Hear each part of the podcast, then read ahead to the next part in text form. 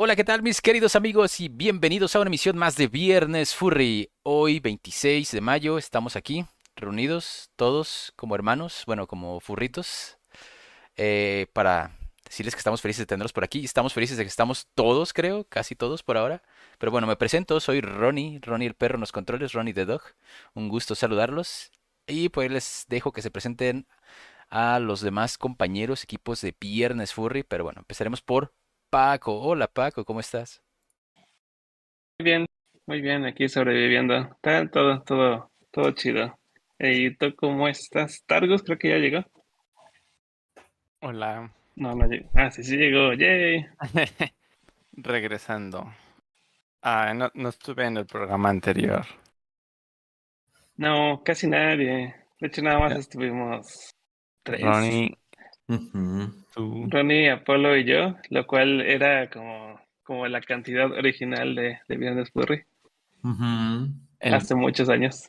el crew original antes de que apareciera un coyote. Bueno, sí, sí, podría decirse así. Pues ese, ese iba a ser el plan inicial, pero pues ahora sí que mm, llegó un grandioso coyote que nos hizo ya un cuarteto y la verdad es que eh, ayudó a que todo estuviera eh, más equilibrado. Y después llegó un felino que también pues pasó a, a restregarse en todos y pues se quedó Ah, aquí. caray. se quedó así como en las casas de que un día llegan y ya, ahí se quedó. Ah, pues ahí dejarlo entonces. Así son los gatos, ni modo. Ay, sí. Ya tengo tres, Dios mío. Por eso tengo Los tres. michis. ¿Tienes tres gatos? Sí, de la nada. Oh, Fue, fue bien chistoso porque. Bueno, antes de, antes de comenzar, perdón, voy a presentar. Este, es un gusto saludarlos, chicos. Mi nombre es este Apolo o tío Bren, me pueden decir. No hay ningún inconveniente. Es un gusto saludarlos en este lindo 26 de mayo. Ya casi nos acabamos y vamos al medio año. ¡Ah, oh my gosh! Esto ha pasado muy rápido, muy, muy, muy rápido. Pero pues ahora sí los voy a dejar con nuestro queridísimo Coyote para que se presente. pero te faltó el clima y la. Bueno, hola, hola, soy Coidel. Y no estoy muteado, ¿verdad? No, Sí. no. No, sí te, sí Ah, vale. te escuchamos. Pues aquí estamos en otra edición de Viernes Furry. Y creo que falta de saludar en los controles. Nota que Ronnie ya saludó, aparte ya saludó. Bueno, pues faltaba yo. Hola, hola. Ah, silencio incómodo. Andan, andan como muy Creí que sería más largo tu saludo y solo decir hola. Ajá, es que Sí, dijiste hola y, te callaste y no sé si ibas a decir algo más. Sorry, aún ando recuperando el aliento porque fui a jugar básquetbol y este y como que todavía no termino de de pasar saliva, no sé. Mi, mi cuerpo Sí. se quedó cansado. ¿Cómo juegas el básquetbol? Porque tienes que pasar saliva, no entiendo. Pues porque no sé, cuando estás sudando mucho, cuando estás así, como que se te seca la garganta. Ah, Después de, ya, o sea, ya después de que dejas de jugar, se te seca la garganta y ahorita la siento como que medio ronca. Así que por eso me estaba Nunca- moteando. Nunca haces el podcast con un vaso de agua al lado tuyo. Debería. ¿eh? Ahorita voy a por uno. Sí, Ay, sí. sí, mira, este, ahí es eh, un, un tip después de cinco, seis años haciendo, haciendo Viernes Furry. Ujú. Sí, llevamos- ya llevamos seis años. Sí, un vaso de agua. Sí, a veces este, nos ponemos como un café, pero, pero después uno ya no puede dormir. Vale, pues voy por un vasito de agua y los dejo continuar por un segundito. Lo sigo Mm. escuchando. Va. Pero Apolo nos Ah. estaba diciendo de sus gatos. Oh, ¿Cuándo empezaste Sí, a a ver, coleccionar tus- gatos? michis. Pues miren, esto sucedió prácticamente la semana pasada. Em, ya ves que, ya ven que eh, llegaba una gatita, les conté que en algún momento llegaba una gatita, comía, estaba un rato conmigo y se iba y ya pasó, ¿no? Mm, como todo en la naturaleza, llega la primavera y llega este, toda alientada con el gato y pues ¡zas! sucede lo, lo inevitable, ¿no? Entonces, pues ella dejó de venir un tiempo, yo dije, pues a lo mejor le tuvo a sus gatitos, este, ya no regresará y, oh sorpresa, que la semana Sí, pasada regresó. regresó y regresó con una sorpresa en un día que estaba lloviendo. Entonces, tú, sabes que para las personas que eh, nos encantan los animales, que cuidamos a los animales, el ver este, pues a un eh, gatito, un perrito en la lluvia, como que, oh, te parte el corazón y dices, oh, bueno, ok. Este, pues a ver, vente para adentro, vamos, este, vamos a acercarte y todo. Y yo dije, bueno, ok, mm, no lo quedamos, eh, sirve de compañía y no hay ningún problema. Dije, se puede, los gastos no están tan fuertes, podemos este, solventar el gasto de- del alimento y todo del gato y, y ya, no pasa absolutamente nada. E- ese día todo bien, todo genial. Me voy a, a trabajar. Este, y al, al siguiente día, en la noche, este, llego y, oh, sorpresa, está otro gatito dentro de mi casa. Yo así de, oh, no, ¿cómo? ¿Por qué? O sea, como son como los gremlins, les echas agua y, y salen más así de la nada. Yo así de, oh, bueno, ok. Este, dije, bueno, nuevamente te tientas el corazón, este, y, dices, ok, sí puedo, no hay problema, este, los pongo en adopción, veo quién quisiera a lo mejor eh, uno y me sigo quedando con uno y la mamá, ¿no? Entonces, ahorita esa es la, la historia de por qué tengo eh, tres gatos eh, aquí haciendo este, travesuras y volteando la casa al revés eh, porque estoy seguro que es un macho y una hembra. Y, y es un macho porque está marcando territorio por todos lados y yo, yo, yo sufro en esa parte, un poquito en los aromas de la casa, pero bueno. Este, Sí, es el problema. Luego, este, a mí también me gustan mucho los gatos, pero su aroma está, está fuerte. ¿Qué? Sí No se le hace como muy problemático. Yo me baño, ¿de qué hablan? Entonces, pues ese es el pequeño dilema. Ahorita ya les compré este arena, alimento para gatito, sobres, este, y pues la mamá va y viene, pero pues como que ya se queda un poquito más en casa, entonces, pues digo, aún así, nada más me pienso se quedar queda, con uno nada más y ya. ya se queda tranquila de que les, le cuidan a sus bendiciones. Yo creo que sí, fíjate que a pesar de todo, ya, eh, pero sí sale, obviamente, porque ella está muy acostumbrada a estar en la calle. Entonces, cuando eso pasa, pues la verdad las mascotas siempre van a, a, a regresar a lo que es más cómodo para ellos, ¿no? Entonces, pues mira, yo creo que ella bien fácil tiene como tres casas aquí en la privada. Todos la alimentan. Sí, la verdad es que sí, porque el otro día llegó este con un pedazo de pollo y yo así de, ¿y de dónde sacaste esto? O sea, ¿qué onda? Y, y yo digo, o sea, les doy súper bien de comer alimento, bien, todo, pero ya ves, les encanta también andar este, cusqueando a ver qué encuentran. Pero es que hay más personas que tampoco se, que también se tocan el corazón y, y les terminan dando de comer a gatos que creen que es de- son de la calle, pero realmente van de casa en casa ahí tocando. Y, y sí, ¿eh? De hecho, te iba a decir, Apolo, que si eres dueño responsable, vas a tener que esterilizar a esos gatos. Ah, no, sí, la verdad es que en eso sí totalmente eh, lo voy a hacer incluso con, así que con la mamá de ellos. Y ahorita ya nada más que acabe de este la, la lactancia de ellos y le vamos a dar cuchillo para que ya no haya más gatos. No, lo Oh, vas a eso suena muy matar. feo. Sí, eso suena sí, bastante, bastante feo. Lo vamos a esterilizar para Y lo que vamos a matar para tener que comer. No, no, que- para poderles dar de comer a los otros. Sí. Coman gato. no, no coman gato, mejor coman perro, ¿no es cierto? Este, No, ¿por qué? ¿Qué quieren comer? Animales Pues- que no se deberían de comer originalmente. En una taquería. Yo creo que ya hemos comido perro todos. Sí, lo que todos dicen. Pues sí, pero bueno, no, no toquemos ese lado. El chiste es de que ahorita, pues, es dejar que al menos no. tengan tres Ajá. meses para poderlos ir a vacunar, ser también responsable de eso, eh, porque no me gustaría verdad, darlo así, al, ahí se va, ¿no? Entonces, ahorita ya encontré una veterinaria que eh, se ve bastante bien, que nos puede ayudar con absolutamente todos los productos, cuidados y, y recomendaciones, ¿no? Porque también es muy importante eso, encontrar un muy buen eh, un veterinario eh, que pueda ayudarnos con la medicación y, y- y consejos para darle mejor cuidado a las mascotas. ¿Y por qué los deja salir? Jejeje. No, a, a los gatitos ellos se quedan aquí ya definitivamente. Ajá. Si dijimos, ya en lo absoluto ellos no salen. Este, te digo, Nala, que es la mamá, eh, no le gusta quedarse eh, totalmente encerrada. eh, Ujú. Uy, iba a empezar un debate, ya lo, ya lo veo venir.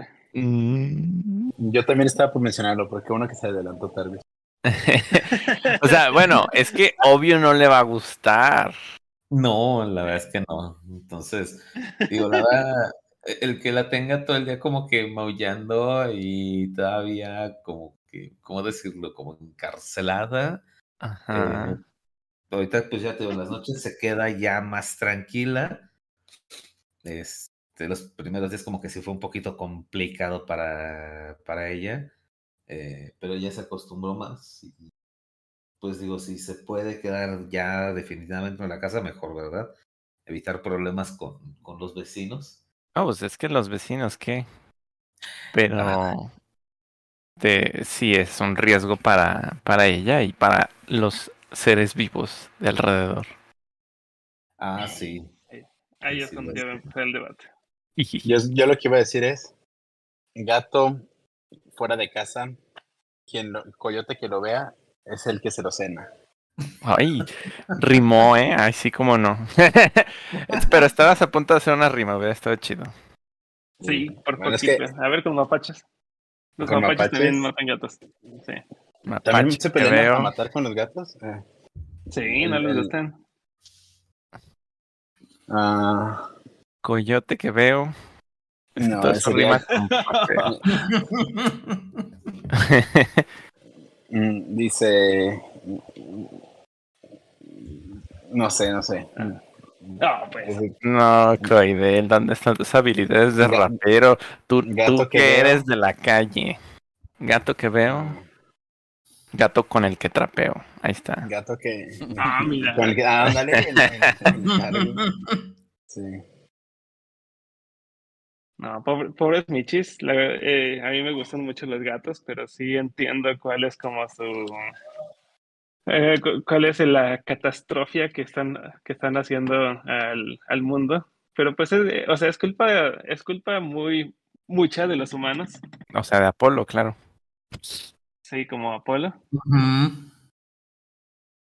Tampoco podemos decir, ah, los gatos tienen toda la culpa del mundo. Pues la verdad es que fue el humano el que, el que hizo que se propagaran por todo el mundo en ecosistemas que no deberían de estar.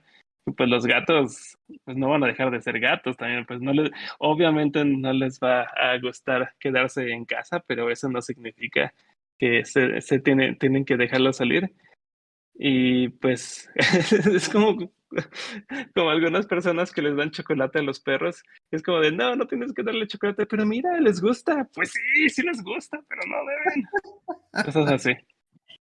Lo, lo mismo aplica, pero con lo de que los gatos no, no, obviamente no, no les gusta quedarse encerrados. Pues no. No, no les gusta. Pero pues es nuestra culpa por ponerlos en, en ecosistemas que no deberían de estar. Son bonitos. Yo, yo también puedo decir que me- a mí me encantan los gatos, son hermosos. También son de, de los que se hipnotizan con videos de gatitos en internet. Me hacen muy feliz. ¿Quieres, quieres Pero, otro pues, debate? sí. ¿Quieres armar otro A ver, debate? sí. ¿Qué te gusta más, un perro o un gato? Híjole, Ufa. me gustan, un- perdón, perdona Ronnie, pero es que sí me gustan más los gatos. Sí soy No una sé. persona más de gatos. Híjole. Ronnie, Ronnie, ¿ya tan rápido vas a pedir divorcio? Sí, no, no tenías que Ah, confirmarlo, ya lo sé. Sí. Mm, O sea, sí Sí, te ese, gusta ese más? debate ya ha existido entre, entre nosotros desde hace mucho. Wow. Ujú. Sí, de hecho yo casi les regalo un perro, pero me terminé enamorando del perro y me lo quedé. Fue de que, ah, Ah, no, sí, o sea, si, si de pronto llegara un perro a, a, a mi casa, pues bienvenido sea. A mí también me encantan los animales. Y Sí, fue, fue, fue una historia de que yo adopté a, a una perrita, así cachorrita de tres meses, y, y lo que siempre dice uno, ah, ya tengo muchos animales, no, lo- la, la voy a regalar. Y dije, ah, pues mira, se la puedo regalar este, a este Paco y a Ronnie, que yo sé que, que ellos buscan una mascota, bueno, que yo sé que no le dirían que no una mascota, y además, pues Ronnie tenía una perrita muy, muy, muy, muy parecida a esta. Y dije, ah, vale, vale, pues tengo que salir de la ciudad, pero regresando se las, se las llevo y las, se las muestro. Y no, ya cuando regresé fue de, no, ya se va a quedar aquí forever. yo pensé que a decir, no le dirían no una mascota. Oye, Ronnie, Paco, ¿quieren una mascota? No. No. sí, y tú, oh, bueno. No, de hecho yo, Qué de hecho, yo creo que, yo creo que, sí le hubieran dicho que sí, ¿no? Seguramente. Seguramente, sí. o sea, sí, ya si la introdujeras a nuestra casa y fuera como de, ah, mira, esta es la casa, ellos son, ellos son Paco, ellos son Ronnie, Son tus nuevos dueños. son tus nuevos dueños, pues sí. Y de pronto, este, nos dijeras cómo se llama y todo, pues no, ya. Ahí nos debilitabas. Sí. Totalmente. Sas. Sí. Pero no, ahorita Ronnie y ya seguimos sin, sin mascotas en casa. Ni siquiera, ni siquiera un pez. Ni Sin bendiciones. No, no tenemos no, ni bendiciones. siquiera tienen tamagotchis, no tienen ni siquiera de esos robots que trapean la casa. Los lemmings. No, ni eso. Nah, eso es que. Lemmings. Fíjate, ¿De qué? Renardo Aimer dice, hay dos tipos de gato, el que sale en la calle y el que apenas se mueve en una sala. Y eso me- pensé que Coide le iba a decir, no, hay dos tipos de gato, el que se queda en casa y el que me cené. y que me comí. Sí, y el que me comí. Pues no sé, o sea, tú sabrás, Apolo, pero sí es, sí es más recomendable que, que no salgan aunque sufran. Digo, no, no creo que los tengas metidos en un espacio hacinado, solo pues los Ah, gatos no, si no, vienen no. de la calle, pues si quieren volver a la calle, pero pues la calle está llena de peligros. Sí, no, yo lo sé totalmente. Mira, mm, yo, yo la he visto, órale ustedes, este, andar, este, más bien en los techos, que es en donde le gusta andar en las alturas. Este, y aquí nada más como que adentro en la privada, no la he visto así en otros eh, lados, la verdad es que no. Tengo que tiene como tres casas a las que les gusta, va y se mete. Yo creo, ya dice, ah, mira, hoy es lunes, hoy me tengo que ir con el de la casa 4, hoy martes voy a ir con el de la casa 25, y así, estoy seguro que eso hace. Tal vez tiene gatitos en cada casa y tú no lo sabes. Tú crees que solo es la mamá de tus gatitos, pero es la mamá de los gatitos de toda la colonia. Sí, fíjate que es lo que a lo mejor pensé en algún momento. Los alimenta a todos. Ay, no. Para ti se llama Nala, para otros se llama de otras formas. ¿Por qué le pusiste Nala? Qué bárbaro, Es ¿eh? el nombre más genérico. No, hay, nombres más genéricos para gatos. El más genérico, así soltando el veneno, coidel. ¡Pua! Ahí te va. Este, Kiara. Kiara, o sea. O sea, no, yo lo que iba a decir es que es el nombre más furry que se te podría haber ocurrido, pero, pero Es bueno, que-. No, no, dejen, déjenles explico. Este también es una historia genial. Cuando ella venía a comer, ya traía un collar con el nombre de Nala. Entonces dije, ah, pues Oh, ya se es la de- robó la cola. sí, me la Dale. robé. Pero no, o sea, Y la tenía un número, pero no marqué. De hecho, marqué y les dije, oigan, me encontré su gata muerta. Pipi, colgaste, ¿no?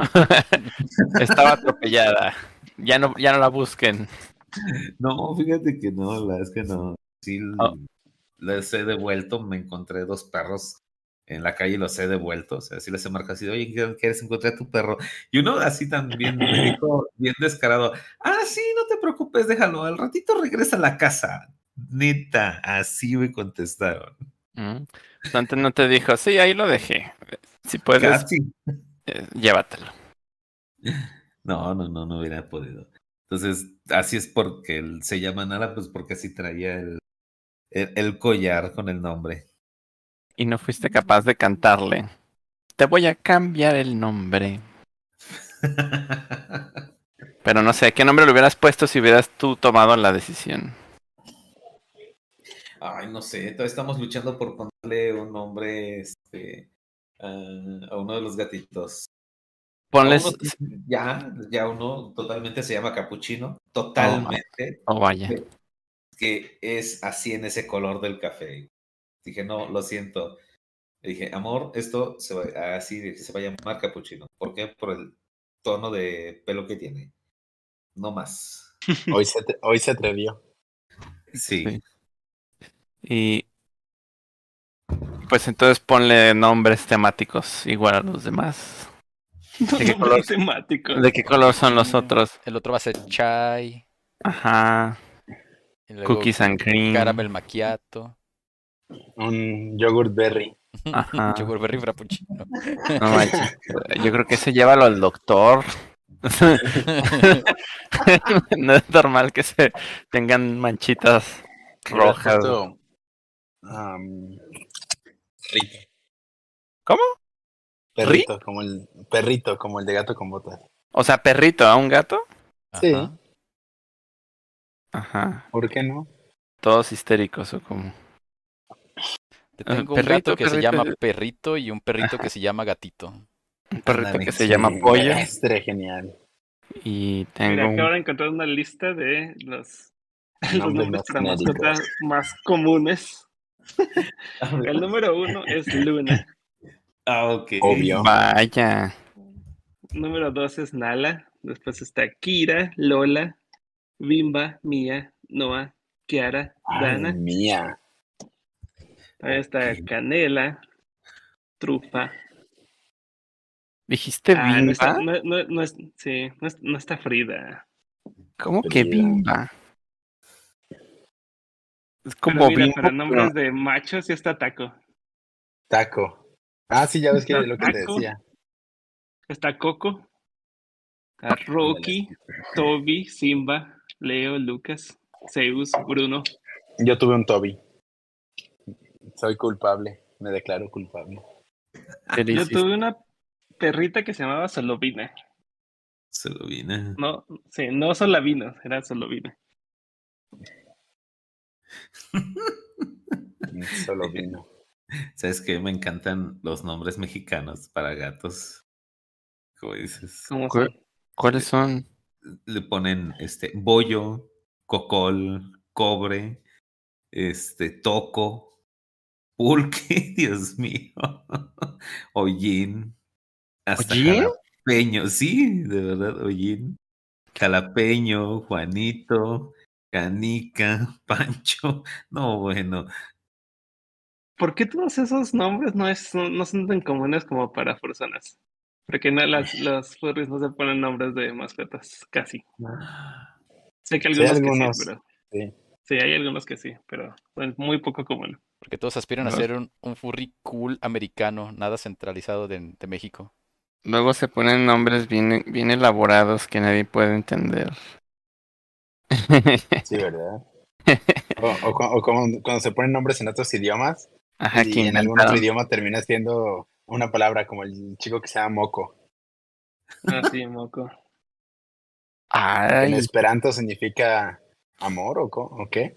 No sé, como algo como, sí, algo como amor y comprensión, no sé, algo, eh, Algo bien algo así, cursi. pero pues. sí, amor y pero, pues, comprensión en- y ternura. pero pues en Sí. español es este, mocos. Mocos. Mocos. Mocos.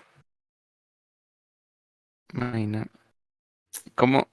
Mm, O sea, si tú tuvieras, si en este momento crearas otra persona para ponerle un nombre de esos, ¿cuál sería y qué, cuál sería la especie? O sea, un supongo que un gato o un perro, pero ¿alguna vez has, alguna vez has hecho un personaje de gato, Paco?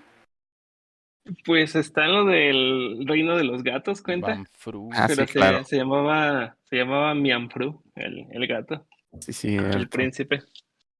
Sí, es cierto. Sí, y el perro se llamaba Canuto.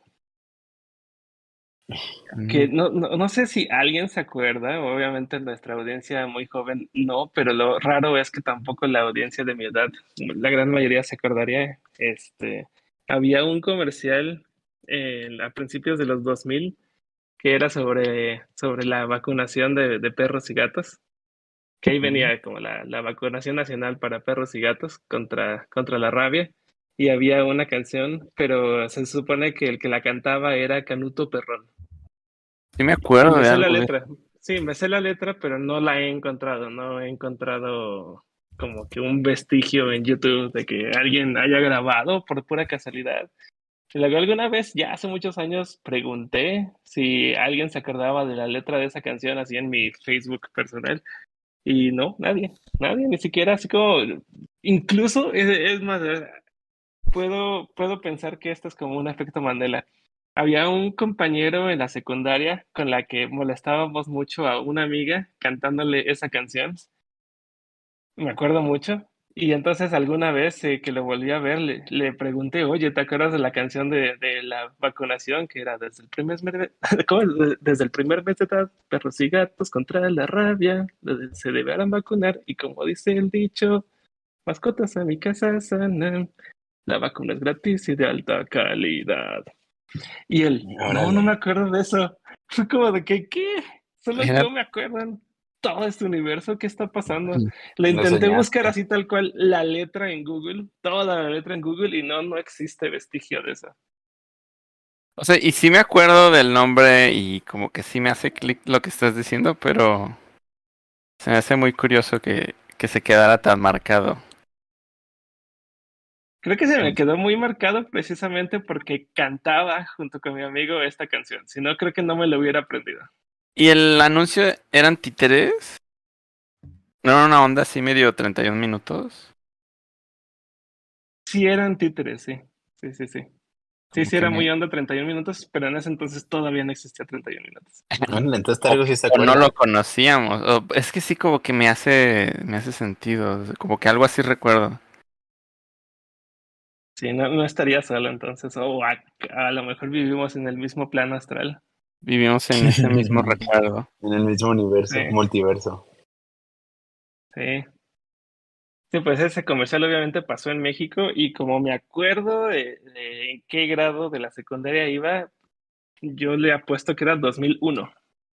Entonces sí ya tiene, sí ya tiene un buen rato, ya más de 20 años ese comercial.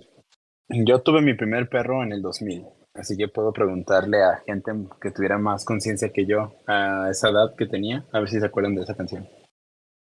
Sí, a lo mejor les voy a pasar otra vez la letra aquí a ver quién, quién se acuerda. Sí, ¿eh? Dice Luis RPG. sí. Mientras tanto, mi persona se llama igual que yo, Luis. Ah, pues mira, estamos igual tú y yo. Mi persona se llama, bueno, se llama Parrington, pero pues ya, ahorita ya está, estoy muy acostumbrado a que es Paco. A ver, mira, aquí dice Alex P. Dice, tuvimos un gato, pero le decíamos el ratero, porque se llevaba todo de la mesa. Oh, Ah, yo pensé que era por, como, pues es que, como el de Apolo, por ejemplo, si se podría llamar la ratera, porque está un rato aquí y un rato allá. ándale. Ahí Dice- ya, pues. Dice Eletan, dice, mi gato se llama Bolillo. Oh. Y falta el que diga telera, el que se llame telera también. De hecho, Mm, sí había como un caso en donde un gato se estaba robando muchísimas cosas de un, este, de, de todo un vecindario, ¿no? Que sí ya tenía como su gran colección de cosas que a cada rato llegaban, llegaba el gato con cosas demasiado inútiles, no solo como calcetines o ropa, sino también, este, vasos, cubiertos y, y como que la gente iba y le reclamaba a esta persona pero y pues la persona sí era consciente de que su gato le estaba robando a sus vecinos y hasta puso cámaras para de vigilancia para su gato. Y es que su gato sí lo tenía encerrado, pero el gato encontraba la manera de salirse y después regresaba con objetos, como que le encantaba. Que se te- terminó robando como unos 300 cosas de todos los vecinos. Oh, Todo wow. un- todo un caso. No me acuerdo hace cuánto- cuántos años fue, pero sí estaba, sí fue un caso muy chistoso.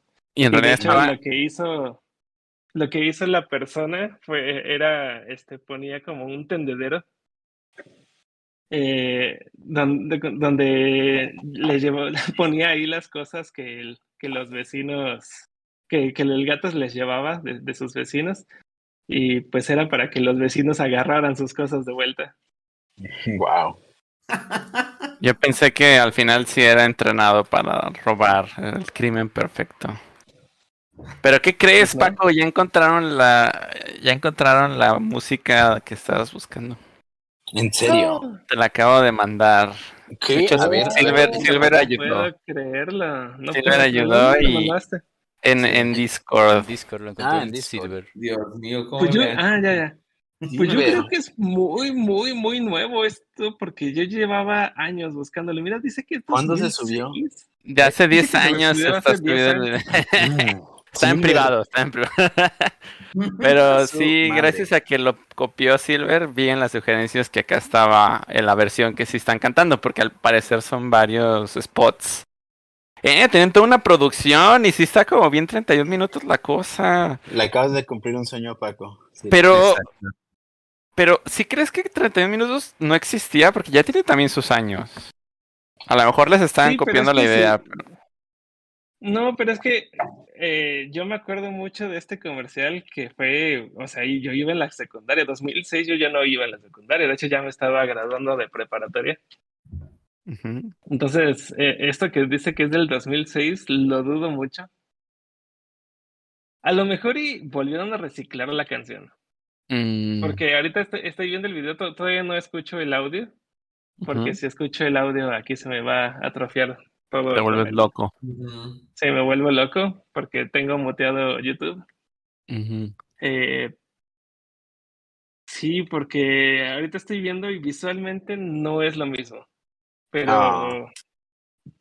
pero sí, se- supongo que sí es la canción. Supongo que en algún momento la reciclaron. Mm. O sea, no está muy musical que digamos, pero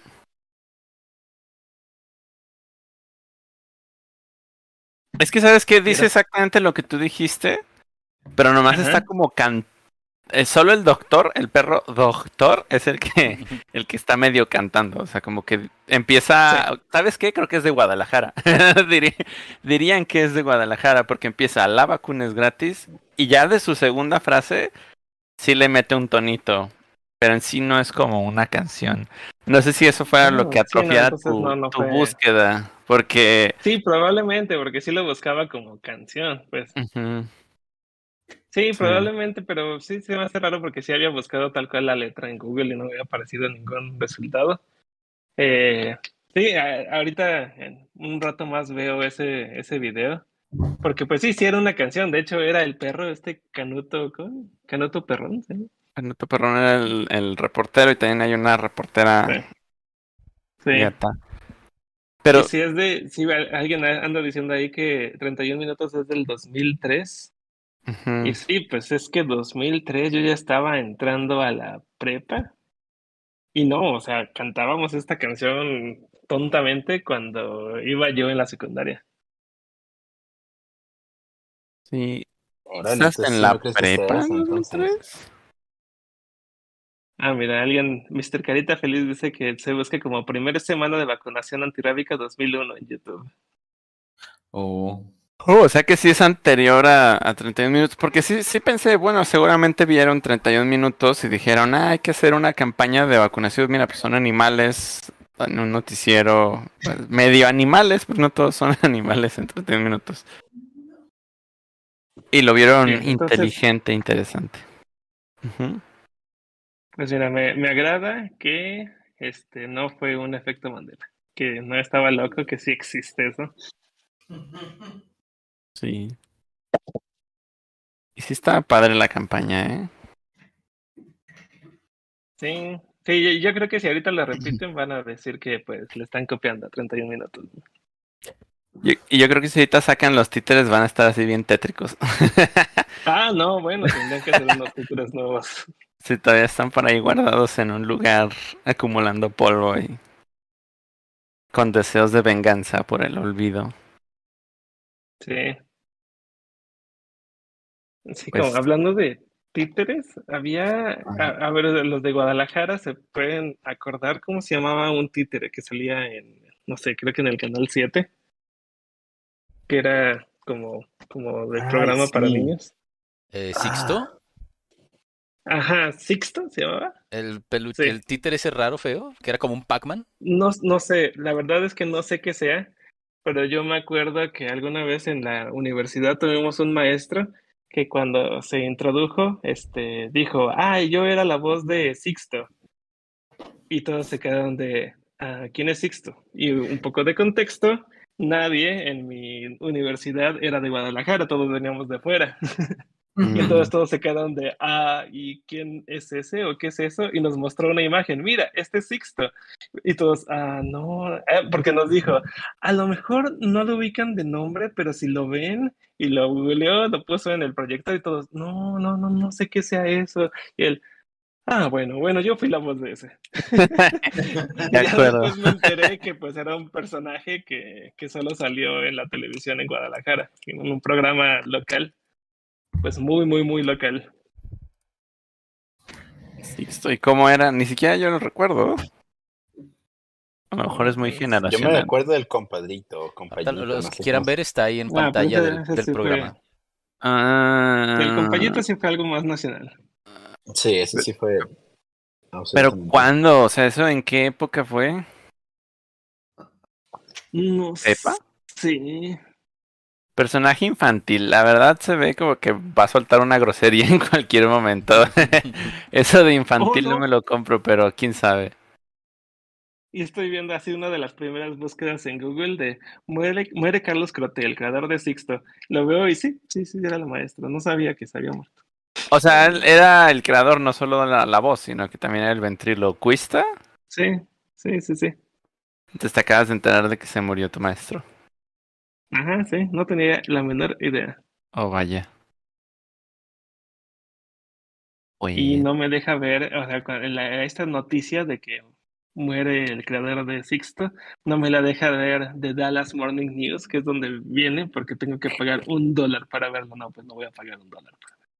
todos, todos quieren que paguemos todo ya. no, ya basta.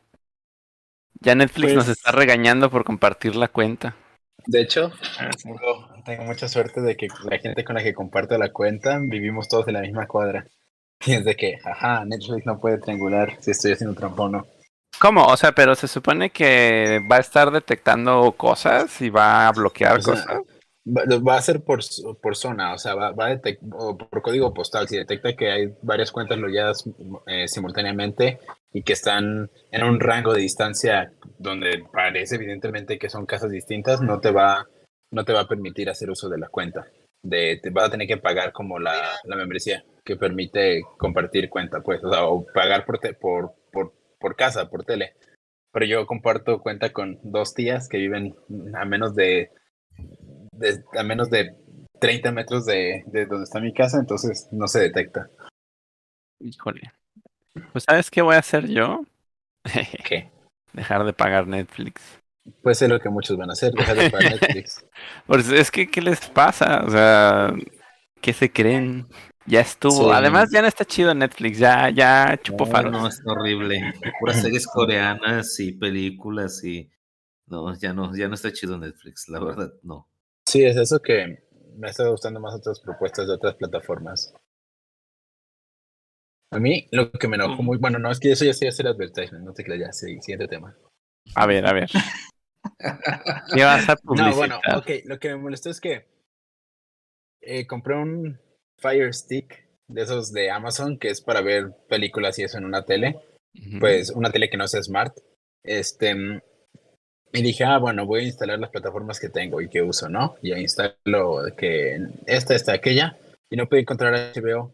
Y resulta que Amazon ve a HBO como su principal competidor y bloqueó que dijo, ah, pues ustedes no van a tener acceso a mi App Store. Y los baneó del App Store para obligarlos a poner su contenido en su plataforma. Eh, Y yo así de, ah, bueno, pues lo voy a vender y me voy a comprar otro dispositivo, porque pues si están haciendo eso, o sea, uno quiere ver sus de estas y no, no, resulta que como no nos conviene que HBO tenga su contenido en, en nuestro dispositivo, mejor los baneamos, así los forzamos a que si quieren estar en los Fire Stick, mejor que pongan su contenido en Amazon Prime. ¿Quién habrá hecho eso antes? Me pregunto quién. Disney. Apple. Apple hacía eso. No sé, no sé si ahorita lo haga, pero le gustaba bloquear plataformas en dispositivos. No, bueno, Todavía un con lo de poquito, ¿eh? Fortnite. No, no sé, con lo de... Ay, eso que a mí me dan igual los videojuegos, pero... O sea, Oh, hay cosas que no... algunos, algunos videojuegos me dan más igual que otros, especialmente quizás Fortnite. Pero el... Este... Antes de seguirme funando, el, en el caso de Apple sí hay varias cositas que no funcionan igual, eh, si no es como exclusivamente Apple el servicio. Ah, ya. Me he fijado que, por ejemplo, no puedo comprar o rentar películas de Amazon en el iPhone. Te dice ¿En como no puedes hacer la no puedes hacer la transacción en este dispositivo. Oh, Está como por eso- bloqueada por eso no eso, ¿no? funciona. Ah, no, ya sé por qué no se puede. Sí, es que, bueno, ahí te voy a poner contexto, pero sí, o sea, obviamente eso no estoy justificando, es una práctica también Ajá. mala, pero eh, resulta que ellos decían que s- había muchas plataformas que tenían compras dentro de la aplicación desde su plataforma, y esa fue la controversia con Fortnite, que Fortnite te decía, ah, tú te metes a Fortnite y desde aquí, desde dentro de Fortnite ya tú compras los pavos, o lo, como se llamaban sus monedas, lo que causa que, que estén haciendo su compra directamente con Fortnite. Y Apple les dijo, no, no, no, no, es que lo que tiene que suceder es que si tú quieres vender tus pavos, tiene que ser en un botón eh, del iPhone, o sea, que esté en un, store certificado de iPhone que te va a dar tu dinero, pero se quedan con una comisión. O sea, que si tú, así como cuando vas a pagar Adobe, tú no pagas Adobe eh, con, si tú lo pagas de tu iPad, no lo pagas con, con Adobe, lo pagas desde Apple, eh, desde su App Store como un in-app purchase, o sea, como un- una compra dentro de la aplicación. Es lo que Apple dijo, no, no, ¿cómo que vas a vender compras dentro de la aplicación sin usar mi, mi tienda? O la usas o no te dejo tener tu aplicación o no vendes. Y fue que Fortnite dijo, ah, pues me, salgo de tu, tu, de tu App Store. Y Amazon dijo, ah, pues no vendo, pero lo que puede hacer el, el usuario es rentarla desde, desde el escritorio y ya verla desde el Apple TV o lo que tengas. Sí, o sea, pero o sea, ¿estás de acuerdo en que, bueno, no quiero iniciar una discusión técnica aquí, pero No, no, yo estoy de acuerdo, estoy de acuerdo que eso no. me refiero a que ahí es muy selectivo porque, o sea, si te metes a la aplicación de Amazon puedes comprar cosas. No te estás no te están obligando como que a comprarlas con Apple Pay. Sí, sí, también fue el mismo problema con, con el- los servicios de, de Xbox y de PlayStation Now, que querían competir con Apple Arcade y Apple les dijo de que en ups, upsi, upsi daisy, resulta que no. Sí, o sea, sí es una práctica mala, la verdad. No, no estoy diciendo que Y no no. nos queda de otra más que decir, ah, bueno, o no usamos las cosas que, que a veces sí nos gustan. Pues afortunadamente eh, la Unión Europea no le gustó tampoco eso y les dijo, tienen hasta tal fecha para cambiarlo y abrir su, sus plataformas a App Store de terceros y lo que van a hacer es, van a cambiarlo en creo que 2024 y van a decir que si vais bajo tu propio riesgo, porque siempre se excusan con, es que nos preocupa tu seguridad y si estás descargando in-app purchase de tiendas de terceros, no sabemos si te están instalando cosas que no deberían. Y Ajá, por como Adobe. Así, ándale, así. Entonces, a la Unión Europea no le gustó eso, ya les puso regulaciones, pero de nuevo, las regulaciones les dan un periodo de tiempo, una ventana, y en 2024 creo que es cuando tienen que abrir de nuevo eso. Entonces, a lo mejor regresa Fortnite, a lo mejor ya Amazon te permite eso, pero porque ya los forzó una ley, que, que era una práctica anti, ¿cómo se llama? Monopólica. Ah, sí, algo así, era una práctica. ya, ya. Anticompetencia. No, no sé la verdad. Anticompetencia, sí, o algo Pero- así, ya. Pero pues bueno, se me hace muy chistoso también el, el caso de, en ese tema de, de que es tu seguridad, a cómo Adobe te dice como de, ¿deseas instalar esta otra aplicación cuyo único propósito es verificar si tu software es legal? y es como de, no, Ah, sí. mi software es legal, deberías saberlo, lo descargué de tu aplicación que me cobra, o sea, como, como Sí. que aparte me quieres tener un proceso en memoria todo el tiempo, nomás viendo a ver si es pirata, o sea, como, ¿qué, qué onda? Intégralo en tu aplicación si tanto te preocupa, ¿no? O sea, ya deberías dejarlo ahí. Pero bueno, ahora, ahora hablando de Adobe, creo que Adobe ya se cansó de, de robarle. Ay, fíjate, hoy como que vengo medio tóxico. Ah, pero, A pero eso culpa por darle. Adobe ya se cansó de que la gente le esté robando dinero con las licencias piratas y ahora va a decidir, ahora ha decidido empezar a robarle a la gente a través de inteligencia artificial. ¿Qué tal, eh? Ahora ya, ya está Ah, completamente sí. integrado en sus, en sus aplicaciones. Entonces ahora es Adobe robándole a los creadores. Tantas veces me piratearon la licencia dibujantes, pues tomen. Ahora cualquiera puede dibujar con mi programa con unas palabritas. Pero la verdad es que está interesante. No sé qué opines de eso. Ah, chingón, a ver, ¿cómo? No estamos, hoy no estamos para hablar de, de inteligencia artificial, pero fue una de las cuestiones que se revelaron en la semana. Porque según como he visto que funciona la inteligencia artificial de, de Adobe, no está tan gacha como, como muchas inteligencias artificiales que sí usan tal cual cosas como Google o, o incluso como DeviantArt al principio quería hacerle que iban a hacer como todas las imágenes de DeviantArt. Sin embargo, este Adobe sí usa como su propias, sus propias imágenes de Creative Cloud que la gente sí le da permiso de, de usarla, como yo entiendo. Y eso no se me hace tan malo en teoría. Sí, o sea, ellos, ellos. No, ellos pagaron artistas para generar imágenes que retroalimentaran su IA, pues, o sea, no, no agarraron, no, no aplicaron la DeviantArt de tu galería ya pertenece a nuestro proceso de retroalimentación y si no quieres tienes que hacer como que mil procesos para no ser parte de eso, algo así. Ajá. No, o sea, sí, Adobe sí hizo eso, lo cual, como tú dices, yo siento un poco más justo el juego de que le hayan pagado a fotógrafos aquí y allá y allá para, para hacer eso. O sea, habrá gente que los va a llamar traidores a la corona, pero pues yo siento que es como que no, o sea, si, si la tecnología se está guiando, se está yendo para allá, pues ellos encontraron una oportunidad de negocio y qué bueno que la tomaron, ¿no?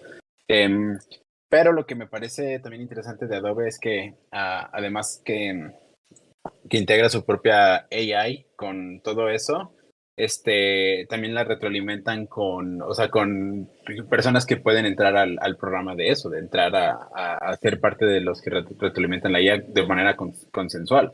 Así como cuando tuvieron este, la controversia de que ellos hicieron un formato tipo NFT y ellos así de no, o sea, no, o sea, no estamos queriendo promover lo del NFT, estamos queriendo introducir como un vistazo a esa tecnología porque pues como compañía quieren ver si de ahí pueden agarrar su mochada y cuando ven que no está funcionando pues matan la idea o la dejan ahí en pausa.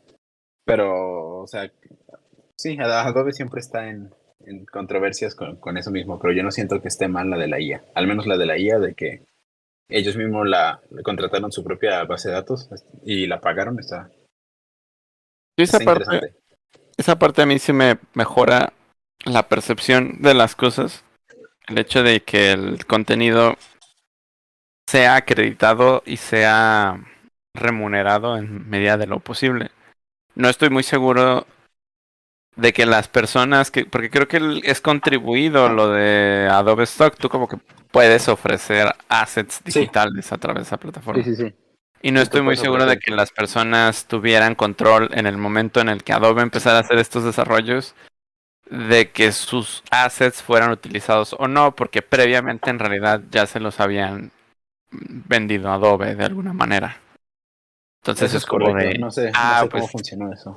que ahí es como, bueno, ¿qué esperabas? Estás haciendo negocio con eso, ya no es tuyo, ¿no? O sea, ya lo hiciste una pieza de negocio, o sea, no es como que, o sea, ¿qué esperabas, no?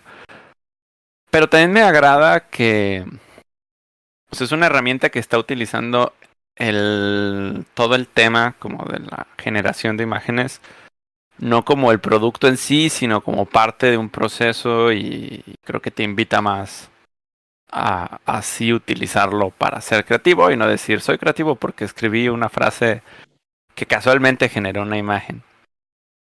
Pero sabes que es un poquito interesante también, ya saliendo de Adobe. Estaba viendo que Google también, bueno, ya metió su cuchara y ya anunció un montón de, de proyectos que vienen relacionados con Google. Al parecer va a ser lo mismo que Bing. Ya ves que con Bing puedes pedirle imágenes y te las genera pues ya, ya Google va a sacar su, su alternativa dentro de su buscador. Pero hay, hay otra cosa que es que Google te va a poder dar resultados más directos. Ya ves que ahora puedes buscar algo y como que te da ciertos resultados en resumen y a veces ya ni siquiera tienes que darle clic a una página. Porque ya te da Ajá. todo. Pues ya va a estar más avanzado eso y ahora la- las personas es como de, entonces ya nadie va a visitar nuestras páginas. o sea, ya nadie va a entrar a las páginas, ya todo se va a saber desde antes. Va a ser un robot entrando por ti resumiendo y dando información al cliente. Y pues eso va a impactar de manera extraña en, en el uso de, de la web. Es algo muy, muy nerd, pero, pero sí está medio extraño. A mí sí me, a mí sí me hizo como un, como un gasp cuando lo vi, así como de eso va a estar. Pues ahorita que me lo estás diciendo, a mí también me está. Porque Sí, entonces va a depender de cuánto dinero pagues si realmente llegas a ser visto. Y ya ni siquiera de que entren a tu página, sino de que algo que tenga que ver contigo resulte en la información. Bueno, es que es muy raro, porque sitios de noticias ya no tendrían sentido de ser. ¿No? Porque eso es, su negocio es ponerte anuncios y llamar tu atención para que vea- vayas y veas anuncios Sí, mientras. que sigas scrolleando. Y, y ya no ya no van a tener propósito o sea sí sí está como que como que ni siquiera he terminado de masticar todas las cuestiones que pueden impactar en esto digo no es un golpe tan fuerte porque en realidad Google lleva años implementando cosas pero al menos lo que vi que presentaron ya era como un o sea es que no ya la, respuesta ya está muy avanzada o sea es como estar hablando con el chat GPT pero de Google pero con muchos recursos o sea visuales y o sea te va a mostrar resumen, texto, imagen, o sea, te está diciendo todo. O sea, es como, ahora sí es como computadora, dime qué significa esto y te lo va a decir bien. ¿No? Te lo va a decir ya nada de que tengas que dar clic. Bienvenido al futuro. Pregunta Billy Wolf, ¿cómo que Bing todavía existe? Pues, pues sí, de hecho, según ellos lo han mejorado. Está más, más mejor. Ahora te puede Yo Pues hacer. es que- consideraría si en verdad Yahoo existiera. Ah, Yahoo es el que ya no. Yo creo que ya no. O sea, Se veía bien. Sí vendieron la propiedad intelectual, digo, no propiedad intelectual, sino vendieron sus motores de búsqueda y eso a otros buscadores y a... O sea, seguramente se absorbieron por otras compañías. Es que está bien feo, o sea, si, si entras ahorita a Yahoo, o sea, se, se ve como el sitio de noticias este que antes te abría Hotmail cada que lo cerrabas, ¿cómo se llamaba? Mm, sí. Sí, pues el sitio de noticias de, de Outlook, pero no me acuerdo cómo se llamaba. ¿Era MSN? Mm, No, no Sí, era el MSN. MSN era el Messenger, ¿no? Tal cual. Pero sí, sí, había un sitio que se llamaba así. Sí, sí, era MSN. Ah, sí. Sí, todavía existe, está por ahí. Es como muy Sí, raro. Yo creo que si alguna vez cae Yahoo, nadie se va a dar cuenta. Yahoo. Es que va a ser toda, la- toda la la, gente que de- decía, es que ya, perdón, Paco. Ujú. No, no, iba a decir una tontería que va, va a ser como de la noticia. Yahoo cae, se cierran los servidores. Oh, no. Anyway. Ajá. Eh, Yahoo cae. Lo rescatable que tenían que era Yahoo Respuestas, ya todo es Reddit. Pues, ¿Sí? pues sí, ya todo es Reddit o Twitter, donde la información es confiable, donde no te enojas. Fíjate Vamos a... Twitter es, vamos a comunicarnos a gritos, ¿cómo eres un imbécil? Ajá, sí, existen todos. Una de las cosas que yo siento que al menos Twitter ha hecho bien, de lo poco que han hecho bien, o de lo nulo, Ajá, es que ¿qué? ya existe la pestaña de contexto, de que, de que ponen una pestaña abajo de pu- publicaciones controversiales o de cualquier publicación que, te, que sea de información con ajá, contexto verificado para, para evitar malinformar. O sea que si ves una, te voy a poner un ejemplo, un vato a- arrancando publicidad LGBT en el mes de junio y tirándola al piso y quemándola. Y, a- a- y alguien puede poner así como, ya ven lo que hacen las personas eh, católicas, por ejemplo, y ya abajo hay una pestaña de contexto de no, de hecho no está confirmado que esta persona sea católica, esto pues, pasó en 2021 y esto sucedió en Filadelfia, Estados Unidos. Por ejemplo, o sea, ya te dan un contexto diferente al que, al que está en la imagen.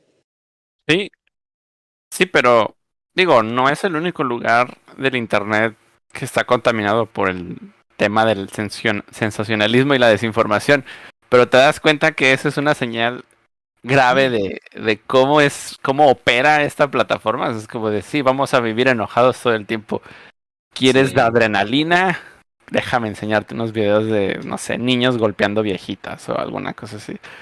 Y para, para que tengas opiniones muy fuertes al respecto. Es que esta generación no debería estar haciendo eso. Y ya, mientras todos nos arrancamos la cabeza, el mundo está dando vueltas rápida y vertiginosamente, le prestemos atención a lo importante. Pero sí, Twitter está bien tóxico, qué barbaridad. Qué ganas de dejarlo, pero ¿a dónde nos vamos a ir si dejamos de usar Twitter? O sea, Es el, es el mejor lugar para es el mejor lugar para consumir arte. Es como muy rápido, Ay, pero a la vez claro. no. Está bien difícil buscar cosas No. ahí. Ah, o sea, hecho, es algo- difícil, es difícil buscar algo que ya viste. No Así, es sí. muy fácil encontrar cosas nuevas todo el tiempo. O sea, que Sí, te estén sí. Algo que yo odio es que eh, ya no se puede, o sea, ya- ya, parece que muchos furries están terminando como shadow ban de Twitter y ya cada que quiero irme a buscar, le pico buscar y empiezo a escribir el nombre de alguna persona que sigo y me muestra mil sugerencias de gente que a mí me vale tres carajos. Es Ujú. como que, y, y el artista que quiero buscar, si ahorita quiero buscar, por ejemplo, Targus, Targ, Si no, no me sale. aparece mil personas y hasta después ya me aparece Targus. Hasta, o a veces, muchas veces tengo que escribir el arroba tal cual de la persona para que me aparezca su cuenta. Sí, Y es como de que, ¿qué pedo? O sea, ¿cómo carajos quieren que busque los artistas que yo sigo? ¿Por qué me quieren recomendar babosos que no me importan? No existimos ya en Twitter. tenemos que borrar Twitter. Tenemos que hacer Twitter 2. Twitter Sí, tengo dos. la teoría, la teoría de que este Elon Musk es justamente lo que quiere hacer. Y por eso está haciendo que, que Twitter arda como para que la humanidad, le- como que tiene un- una ligera fe en la uni- en la humanidad, donde le está haciendo todavía más catastrófico a tal punto de que la humanidad se dé cuenta de que no es un lugar sano. Mm, Y por eso invirtió millones para, para comprarlo, porque él es asquerosamente millonario y puede hacer ese tipo de cosas. Por los jajas. Pero sí, sí, realmente hay muchas cosas que él está haciendo por los jajas, pero como que la gente siento que no se da cuenta y se enoja por lo que hace. sí. Bueno, yo siento que probablemente sí le interese dañar un poco la reputación de Twitter. Pero es porque es que no sé, es que no entiendo del todo y creo que no me sale como las cuentas, como que no me, no me resulta lógico, pero de alguna manera sí es muy raro cómo se comporta. Pero tengo entendido que él no quería comprar Twitter, se vio obligado porque más bien quería como que hacer el alguna onda tipo videar, así como de que "Ay, voy a hacer una oferta para que suban suba el costo de la pues de la subasta, es que no estoy muy seguro si era una subasta de cuánto iba a costar Twitter, pero que suba y alguien más lo pague eventualmente, no yo, pero como él tenía acciones ya en Twitter, eso iba a ser un movimiento que le iba a convenir. Y al final es como de, bueno, ¿qué crees? Te lo llevaste tú, paga el resto, ¿no? Y, y quédate con esta cosita. Y él pues realmente no tenía interés en ella. Esa es una cuestión que leí por ahí. La otra es que sí tenía interés en ella y su interés es meramente político y que realmente está como muy metido en la idea de purificar el internet de toda la onda, porque para él lo que está mal en el mundo es todas las personas woke que, que quieren como que todo sea inclusivo y, y arruinar Estados Unidos para él, que es que es una persona de élite, no sé, esa es como la otra teoría y, y la verdad es que las dos no me parecen tan descabelladas, ciertamente. Em, pero sí, creo que Twitter dejó de ser divertido. Es que todas las cosas que lo caracterizaban las están arruinando. Por ejemplo, ahora la gente que paga Twitter, para empezar, el hecho de que paguen Twitter ya no es Twitter, ¿no? Eran las cosas Sí. bonitas, no pagar. Bueno, pero el, el... Le están agregando caracteres, o sea, ya pueden como escribir de manera infinita. Sí. Y, le- y pueden subir videos de hasta, creo que dijeron 2 gigabytes. Tres horas. cosa- Hay es gente como subiendo de, películas. ajá, es como de, ¿por qué? ¿Para qué ¿Y de necesitamos videos tan grandes en internet? Y así, ¿no? Y bueno, y ahora te salen todo el tiempo. O sea, yo todo el tiempo estoy silenciando cuentas porque en mi feed es como de Mm. humanos sin contexto o no sé qué sin contexto y todo sin contexto. Es como no me interesa ver eso. Si- Silencia esas cuentas o una cuenta en específico de una persona X que solo publica memes y esos memes me están cayendo gordos. ¿Qué está pasando? Ya lo veo y ni siquiera la sigo. Es como, ah, ok, Sí. estoy viendo contenido de alguien que no sigo. Muy bien, gracias Twitter. Como ¿para el, el post de Ronnie. de- Como, de ah, este- sí. Estuvo muy curioso, pastel. que es lo que le estaba diciendo a Paco, que, que al parecer mi retweet de la foto de Paco del día de la boda Ajá. fue promocionado por Twitter de alguna razón, por alguna manera, que Wow. mi, que mi retweet tiene casi los mismos likes que la, eh, la publicación original de Paco. Sí, pero como Y que aparte Twitter así te dijo, cayeron muchos normes. Sí, conmigo fueron demasiados normies. sí, como que Twitter dijo, esto genera engaging y vamos a promocionarlo. Y le empezó a llegar la notificación a gente random de, publicado por Ronnie the Dog. Y normies de, ¿y por qué me aparece este güey? O sea, y este, este pastel de, de dos perros, ¿qué? Y esta, y esta rosa. Ajá. Y esta rosa. Voy a decir lo que un normie vería. Es un engaging de un engagement gay. Ándale. Es el multi-engage verso. O sea, alguien incluso se está quejando de que le llegó una notificación. Sí, o sea, le sí. llegó como notificación. Ah, muy bien, notifícale al mundo. Publiqué algo. A mí, de, de entrada, siempre me había desagradado la idea de Twitter de, oye, ¿le diste like a algo? Déjame, le informo a todas las personas que te siguen a qué le diste like. Uf, uf, me pasó cuando no sabía. Ay, sí. Me pasó es- cuando no sabía que eso hacía Twitter y qué vergüenza. Y qué vergüenza, ¿no? Y, y aparte, bueno, pues una cosa es que tienes la pestañita ahí de me gusta, está bien, ni modo. Pero ya que salga en el feed de las personas, o sea, en el momento en el que apareció por ahí que fulana de tal te sigue y es como de, "¡Ah! mi mamá, lo siento mucho mamá, bloquear. no, no podemos convivir en esta plataforma. Pero... Pero pues sí, eso era una cosa y ahora no sé. Eh, siento que sí, se acabó. Twitter ya, este es el último año. Se transformó también en una cosa muy gringocéntrica. Y es muy desagradable. Hoy, hoy mí. un post que me dio mucha risa, que es una persona vendiendo unos como collares en forma de huesito, bueno, como, sí, plaquitas en forma de huesito, que de adentro traen un tag RFID que le puede poner como eh, tu Twitter, tu link a tu Twitter, ¿no? Y dice, dice la persona, ah, estoy vendiendo estos con tu Twitter programado adentro para que las personas puedan hacerle tap con sus teléfonos y, seguirte en convenciones. Y una persona lo retuiteó con un quote diciendo, ¿te imaginas hacerte de un best friend durante una convención y después eh, que se topien los celulares y ver que se tienen bloqueados mutuamente? Y yo de, oh, eso estaría bien chido. oh, No, eso se me hizo bien, como que es un escenario que no me había puesto a pensar y sí es cierto de, ah, me cayó muy bien, a ver cuál es tu Twitter y lo, lo buscas y, ah, te tengo bloqueado. Ay, mira, Imagínate. tengo bloqueado. Y en ese momento, ¿qué haces? ¿Lo miras feo? No, en ese momento, ¿Lo besas es que es- para romper la... es que me dio mucha risa ese tweet, fue de que, ah, su madre, sí es cierto. En este, en este escenario, ¿qué? ¿Qué procede? Lo desbloqueas y dices, está bien, vale la pena conocerte.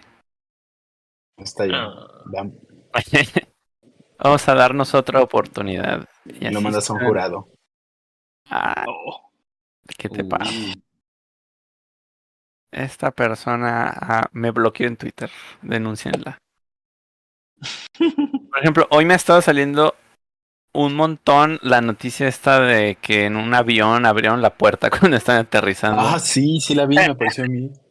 y se me hace bien curioso porque me desperté con eso en la cabeza. O sea, no lo había leído anoche, estoy seguro que no lo había leído anoche. Pero me desperté como con ese pensamiento intrusivo de como que tengo miedo de subirme a un avión porque nunca me ha pasado nada en un avión y, y qué tal que la próxima, qué tal que un día me pasa, ¿no? O sea, qué tal que, que en mi futuro está eso y no sé por qué tenía como ese pensamiento. Y bueno, eh, desafortunadamente a veces tiendo a decir cosas que sí suceden y no soy de creer cosas místicas, pero ha sucedido con, su- con demasiada frecuencia, cosas no tan probables y que sí terminan siendo un poquito trágicas. Se vuelven canon de golpe. Pero se vuelven canon de golpe exacto y es como, ¿por qué estoy pensando tanto en aviones que se caen? Y luego de pronto es como, ah, mira, abrieron una puerta en un avión y la gente acabó en el hospital. Oh, vaya. ¿No te quieres poner a pensar de que el mercado de las casas en México se abarata y, y se vuelve más accesible para la Sí, generación por favor, eso estaría Por, favor. Sí va a pasar, es que eso sucede siempre después de una catástrofe. Ah, ¿verdad? Eso no querías decir. Oh, no. Y ahorita el popo. Como que te el ya. Vamos a tronar de aquí a, a Yellowstone.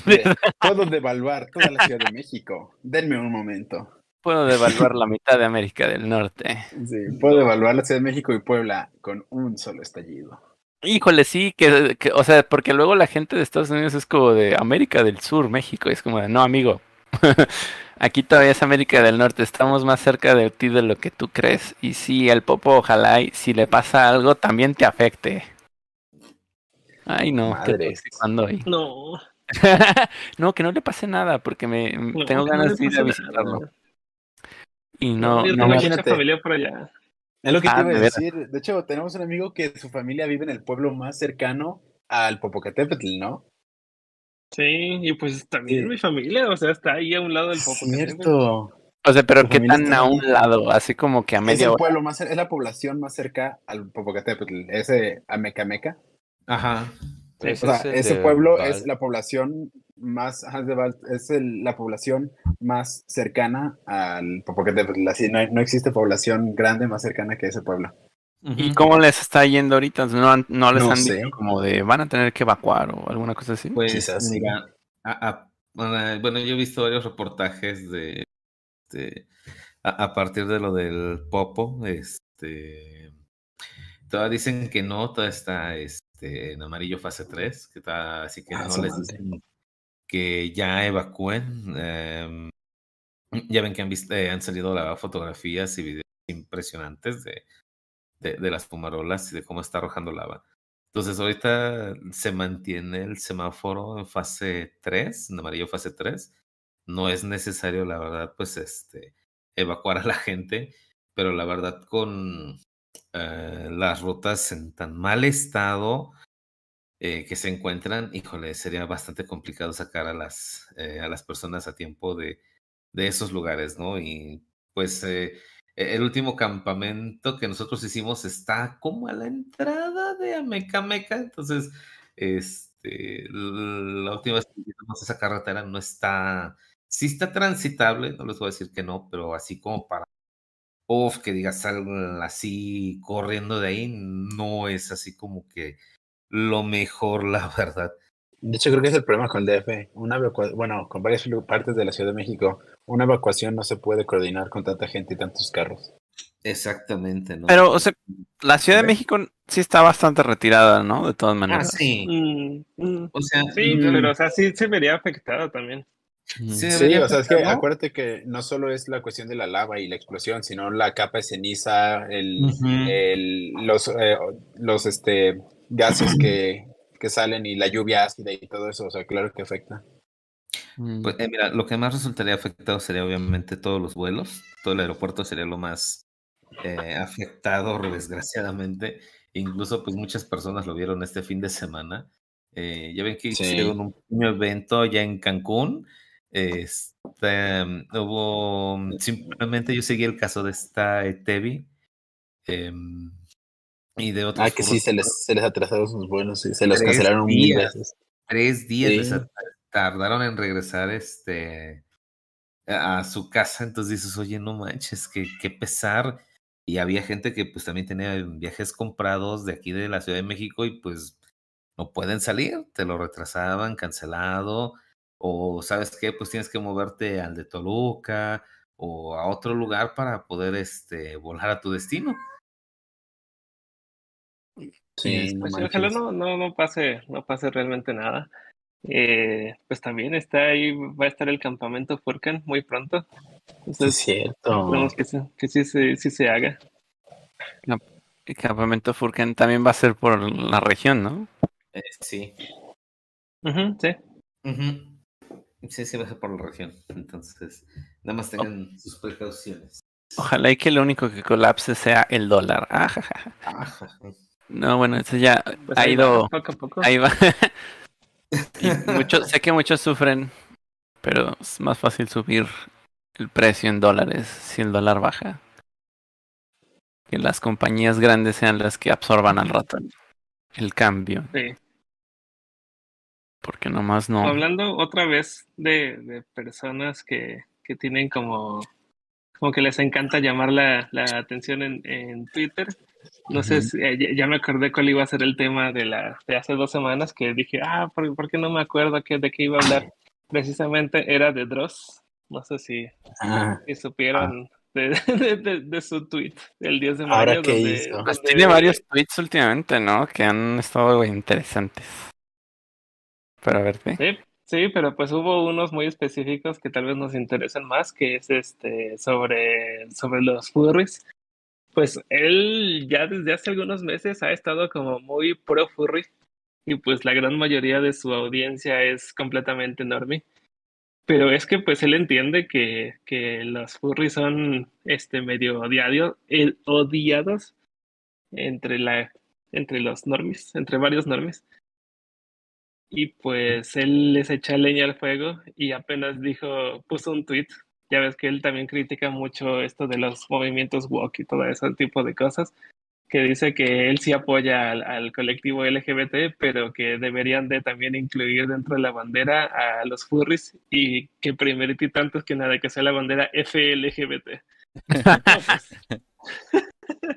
O sea, eso obviamente lo dijo para para provocar, muy provocativo. Y pues sí, sí fueron las, las reacciones correctas, la, la gente no lo tomó muy bien. Y no sé por qué la gente no entiende que no, no está diciendo las cosas en serio, no, no sé qué, qué es lo que pasa. Por eso también a veces me conflictúa cuando, cuando este Elon Musk tuitea algo y, y yo creo que cuando le da enter, él está como de jijijijiji. Pues yo creo que Dross también estuvo así de jijijijiji. Y pues Sí, la gente aún así de, ah, Tiene una plataforma. O sea, él, él no vive en su personaje.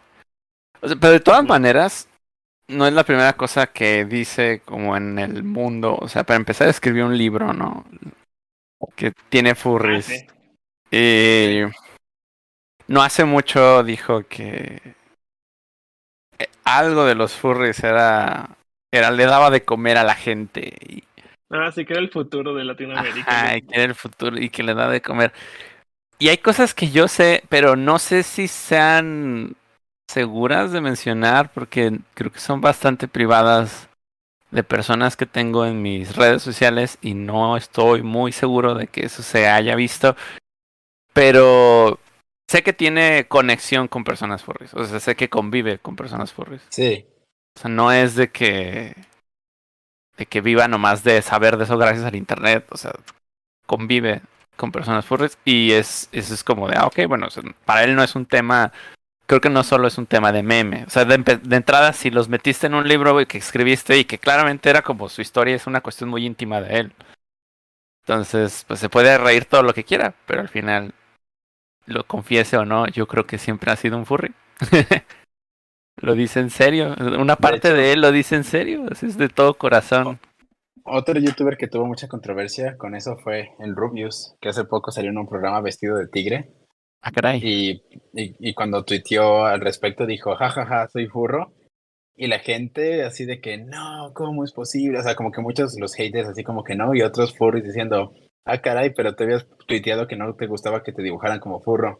Pero el vato le dijo así como de, de pues es que era, era mame, era el mame de odiar a los furros, pero pues sí, sí, sí vio cómo afectó al artista cuando, cuando le, le respondió así como de, no, por Dios, no, con un dibujo que le hicieron como furro, furrificado. Y sí se disculpó con el artista y todo. Este, y dijo, no, a mí dibújenme como quieran, yo estaba bromeando y ahorita ya surgió eso de que salió en un programa eh, cantando como furry. Bueno, cantando dentro de una botarga de, de tigre y ya fue que tuiteó eso de, jajaja, soy furro. Y es de que, a la madre. ¿Y eso no es como los programas estos de la máscara o alguna cosa así? Sí, de ese tipo. Ah. Sí. Sí, de- Ah. ándale, pero... Ah, bueno, pero- O sea, sí, yo sé, yo sé. O sea, fue parte del programa, pero el hecho de que él tuiteara eso, o sea, lo, lo, o sea, es como que, ah, mira, pues, sí, los furries, XD. Sí. Pensé que ibas a decir de... A veces creo que es menos conocido. Hay un, un youtuber que siempre habla de animación. Se llama, creo que se llama Saber Spark. Y siempre habla de animación y ya como que hace críticas a animaciones así medio cutres. Pero de pronto como que su selección empieza a, a verse muy, muy furry. Y es como de, Órale. ¿qué? ¿No? Y aparte se llama Saber Spark, ¿no? Su A Su partir avatar. de El gato con botas. No, no, desde antes, desde años. O sea, pero No, yo sé, yo sé. su avatar es un, pues es un humano. Supongo que es él, así de pelo castaño, lentes. Pero luego de pronto en algún momento es- es un tigre de dientes de sable. y se llama Sabers Park. Eso es como, oye, ¿cómo? y sigue, y sigue negando ser furries, como de, pero ¿por qué? A ver, cuéntanos, cuéntanos al espejo qué le dice. o sea, ¿por qué, ¿por qué niega, niega ser furry si está en todos lados? Hay muchas personas que lo hacen y es algo que no, no termino de entender. Yo, yo sé que puede tener que ver con no querer como que te relacionen con aspectos negativos que ya son aceptados, o bueno, o no aceptados. Conocidos. Conocidos a nivel como popular, ¿no? Así como decir, los furries son esto y tú no quieres como caer ahí. Pero realmente tienes todas las características. Te gustan las cosas que le gustan a los furries, finalmente es una etiqueta y no te la quieres poner, pues nadie te puede obligar, pero sí me parece un conflicto gratuito en tu vida, ¿no? Como vivir así con eso, con eso de no, es que no soy furry, no, no lo soy, no me lo digan. Es como, bueno, pues lo soy si tú quieres, si no, me vale. O sea, a mí me gustan estas cosas y, y no es lo que tú crees. Punto. Sí. mira, aquí están en los comentarios también diciendo, no, es que no soy furry, solo tengo una fursona que son red. Ajá, sí, exactamente así. El caso fue pionero y le culparon de, también tú. Ah, fue pionero. El que fue pionero. Y lo, no, no, no, te digo. Fue pionero de, de eso y lo culparon de mainstrificar el furry. Cuando el furry ya estaba mainstrificado. Solo que él, le tocó el, le tocó el early stages de la mainstrificación y mucha gente lo culpó a él. Todavía no está mainstrificado. Lo que pasa es que ahorita en a donde va creciendo ya te alcanzó a ti. Ya, ya te rebasó. Ya, pasaste. Hay muchos que hay muchas personas que, que están aquí escuchándonos, pero todo empezó gracias a Kazu. Sí, de ah. Coidel, mi hermano, comienzan, comienzan a olvidarte. Sí. Sí, aquí el Tash Fox dice que recuerdo un güey tenía un canal llamado Flaming Art. Según él no era furro. ¿Quién sabe qué pasó con él? Sí. A usted nadie le pidió su opinión. Haz de cuenta tú. Tash, mire Tash. Si, quiere que continúe el aprecio que le tengo. No de que no te Condicionando el aprecio. Sí, ¿eh? Sí, ¿eh? Sí, por, por ahí hay un videito que es Coidel, algo así. No, espérate, espérate, ya, ya, podemos pasar al siguiente tema. Así ya está todo, vamos Coidel, di lo tuyo. No, este... Lo teníamos listo. No. no? Bueno, las, las, las saladitas son horneadas. Y los gatos de está diseñada ya hace rato. Esta plática está diseñada para llegar a este punto, Coidel, ni modo no te vas a escapar. ¿También escucharon los gatos de Apolo maullar? Sí. No. ¿Cómo que no? Furtástico. Sí, punto. sí, punto. Anyway. Anyway. no, Paco, ¿por qué dices eso? ya. No. Pero fíjate, ya con Furso y de toda la cosa. A ver, a ver. Tash, te, te mando un mensajito. Ah, te... te mando un día. Tenemos que discutir un tema. ¿Y tú de Tash, cuánto quieres por tu silencio? No, más bien. Pues, justamente. Le, pago a alguien más por causar el silencio, silenciar a Tash. De todas maneras, ya, a ver, cuídale antes de que sigas amenazando a gente, si quieres cambiemos de tema, no importa. el, justamente sí quería más o menos hilar la conversación hacia una pregunta, pero no quería empezar con ella porque sentí que se nos iba a acabar a lo mejor pronto el hilo y, y ahorita ya está chido. Ya, ya tenemos. Abre hilo. Abro el hilo, ¿no? Así como justamente esto del crecimiento, cómo el furry empieza a entrar en las esferas populares. A lo mm. mejor es una pregunta muy reciclada porque quizás ya la hemos hecho de una u otra manera.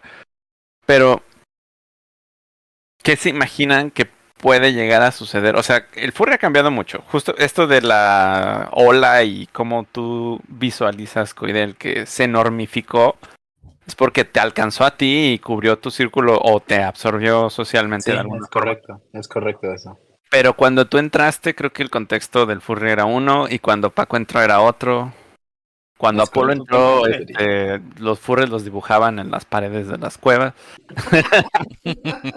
no, la verdad no, no, estoy sus pirámides. no estoy muy seguro cuándo entraste, Apolo. Yo, fíjate que no, no sé. Seguramente ya te hemos preguntado, pero valdría la pena. Dice Apolo, mi primer mamut lo casé. Sí, mi primer fursuit era un mamut. Lo- Era Lo que- de tigres de sable. No, no. sí. Era un ¿Te acuerdas tigre. del dodo? Sí, se acabaron, eran, eran de moda. Había unos Rainbow Dodos, Sí. Sparkle Dodos. Ajá. Les, les llaman, ¿qué? Este... ¿Cómo se llaman los de teléfono? Ah, los, este, Ah, los Angel, Angel Angel. Dodos. Ah, Angel Dodos eran. Vi que teléfono estaba en FWA o fue mi imaginación. No, O sea, sé, volvió porque ya tiene mucho tiempo desaparecida. No es relevante. No es relevante. No, es, es relevante, pero el hecho de que cambia el contexto, ¿no? Como que hay ciertas cosas de moda. Y Cierto. pues esas son más o menos estéticas, pero, pero sí ha cambiado mucho. Y va cambiando. Entonces, ¿cómo se imaginan que vaya a ser el furry en el futuro? ¿Qué creen que le depare a este fenómeno? Yo siento que va a haber una, va a haber empresas normis que se van a dar cuenta del potencial de los fursuits y los van a empezar a hacer bien, o sea, bien, me refiero a competir con el, con el mercado actual y ofrecer este otros precios y otro. Yo, yo estoy seguro que eso va a terminar pasando. Ya existen algunas, pero aún se disfrazan bastante bien de ser furries, pero yo siento que, que es una bombita de tiempo. Perdón, es que me quedé con que le dijiste a todos los que hacen fursuits que no lo hacen bien. No, no, no, no, no, no, no. No, escucha. Con bien me refiero que ya lo han intentado en AliExpress, pero Ah. eso no queda bien. Ya, ya te entendí. O sea, O sea que van a hacer fursuits industriales bien, no los ah, fursuits- Bien, o sea, no, no AliExpress, a eso me refería. Que pues alguna empresa ya lo intentó, pero pues la, los furries le hicieron úsquela. ¿Cuál fue? Que Alguna vez hasta, tu- hasta tuvimos un programa acerca de eso. No me acuerdo cómo se llamaban, pero era Ay, como un, una- como Pero- un pero, de- Ah, ya. Pero los- ahí era más como este, alta costura, ¿no? Era como, en- como Sí, entrada no, sí, en el sí, término de la alta costura, no tanto como la producción industrial. Aquí más bien sería como que Mattel dijera, ándale. vamos a hacer cabezas de animales que se puedan poner, pero que sí estén bonitas. Sí, no, lo- los, los de los Louis Vuitton Fursuit eran Sweetesich, Sweetesich, algo así. Y era, era prácticamente un este un decir, es que yo te estoy ofreciendo un Fursuit de diseñador. Y por eso eh, debe costar 5 mil dólares. Y ahorita ya muchos Fursuits cuestan 5 mil dólares sin ser de diseñador. Así que. Pues fue muchas cosas ya lo han, ya lo han hecho así de Ujú. forma de pro- producción masiva, aunque no han sido tal cual fursuits. Que, por ejemplo, hablando de Mattel, sé que no son fursuits, pero ya, nos, ya le puso fursuits a las Barbies. Y, Ah, sí, cierto. y que hasta la, la inte- la intentaban vender en MFF. muy muy Ah, fuera sí. de la convención, pero sí la intentaban vender, fue muy ridículo. Y todos se Sí. burlaban de ella. Es Pero que también Walmart, Walmart hizo lo de los, lo de los trajes que tal cual eran Sí. como fursuits, pero muy, muy baratos. Pues. Animal Mask. Que había luego Fursuit Ajá, Makers comprándolas y rediseñándolas y hacían Fursuits bien bonitos. en serio, Sí. ¿se podía? Sí, hubo una chica que hizo un gato, compró el gato negro, le quitó los ojos, le cortó como el exceso de cabeza que tenía y al final hizo un gatito que, este- que Eso, eso Es fuera que- de contexto sonaría demasiado mal. le quitó Tenía- los tenía- ojos, tenía un exceso de No, cabeza. Compró un gato negro, le quitó los No. ojos. le, El le Halloween lo que por ahí voy a encontrar la foto y se las voy a pasar, pero sí, no manches, hubo una persona que hizo un Fursuit de Walmart, bueno, lo redis- remodeló un Fursuit de Walmart y le quedó padrísimo. A ver si lo encuentro ahorita. remodelando el Fursuit. Pues, pero es que bueno, con las compañías sí me da como you, pero de todas maneras, porque, o sea, porque creo que no van a hacer las cosas bien.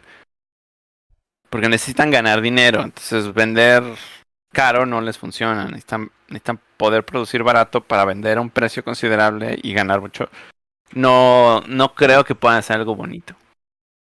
Y además siento que los furries no, lo, no los dejan y yo estoy orgulloso de eso. O sea, sí, es, en verdad espero que en ningún momento los dejen. Ningún momento me gustaría que fueran así como de, de que se llegue al extremo de que, de que los furries, la gran mayoría de furries digan, no, sí, queremos que todo el mundo nos vea, nos vea de buena manera y entonces los- las compañías digan, uy, entonces vamos a ver a los furries de buena manera y los ven con signos de pesos y los furries, ay, sí, mira, las compañías ya nos están haciendo caso.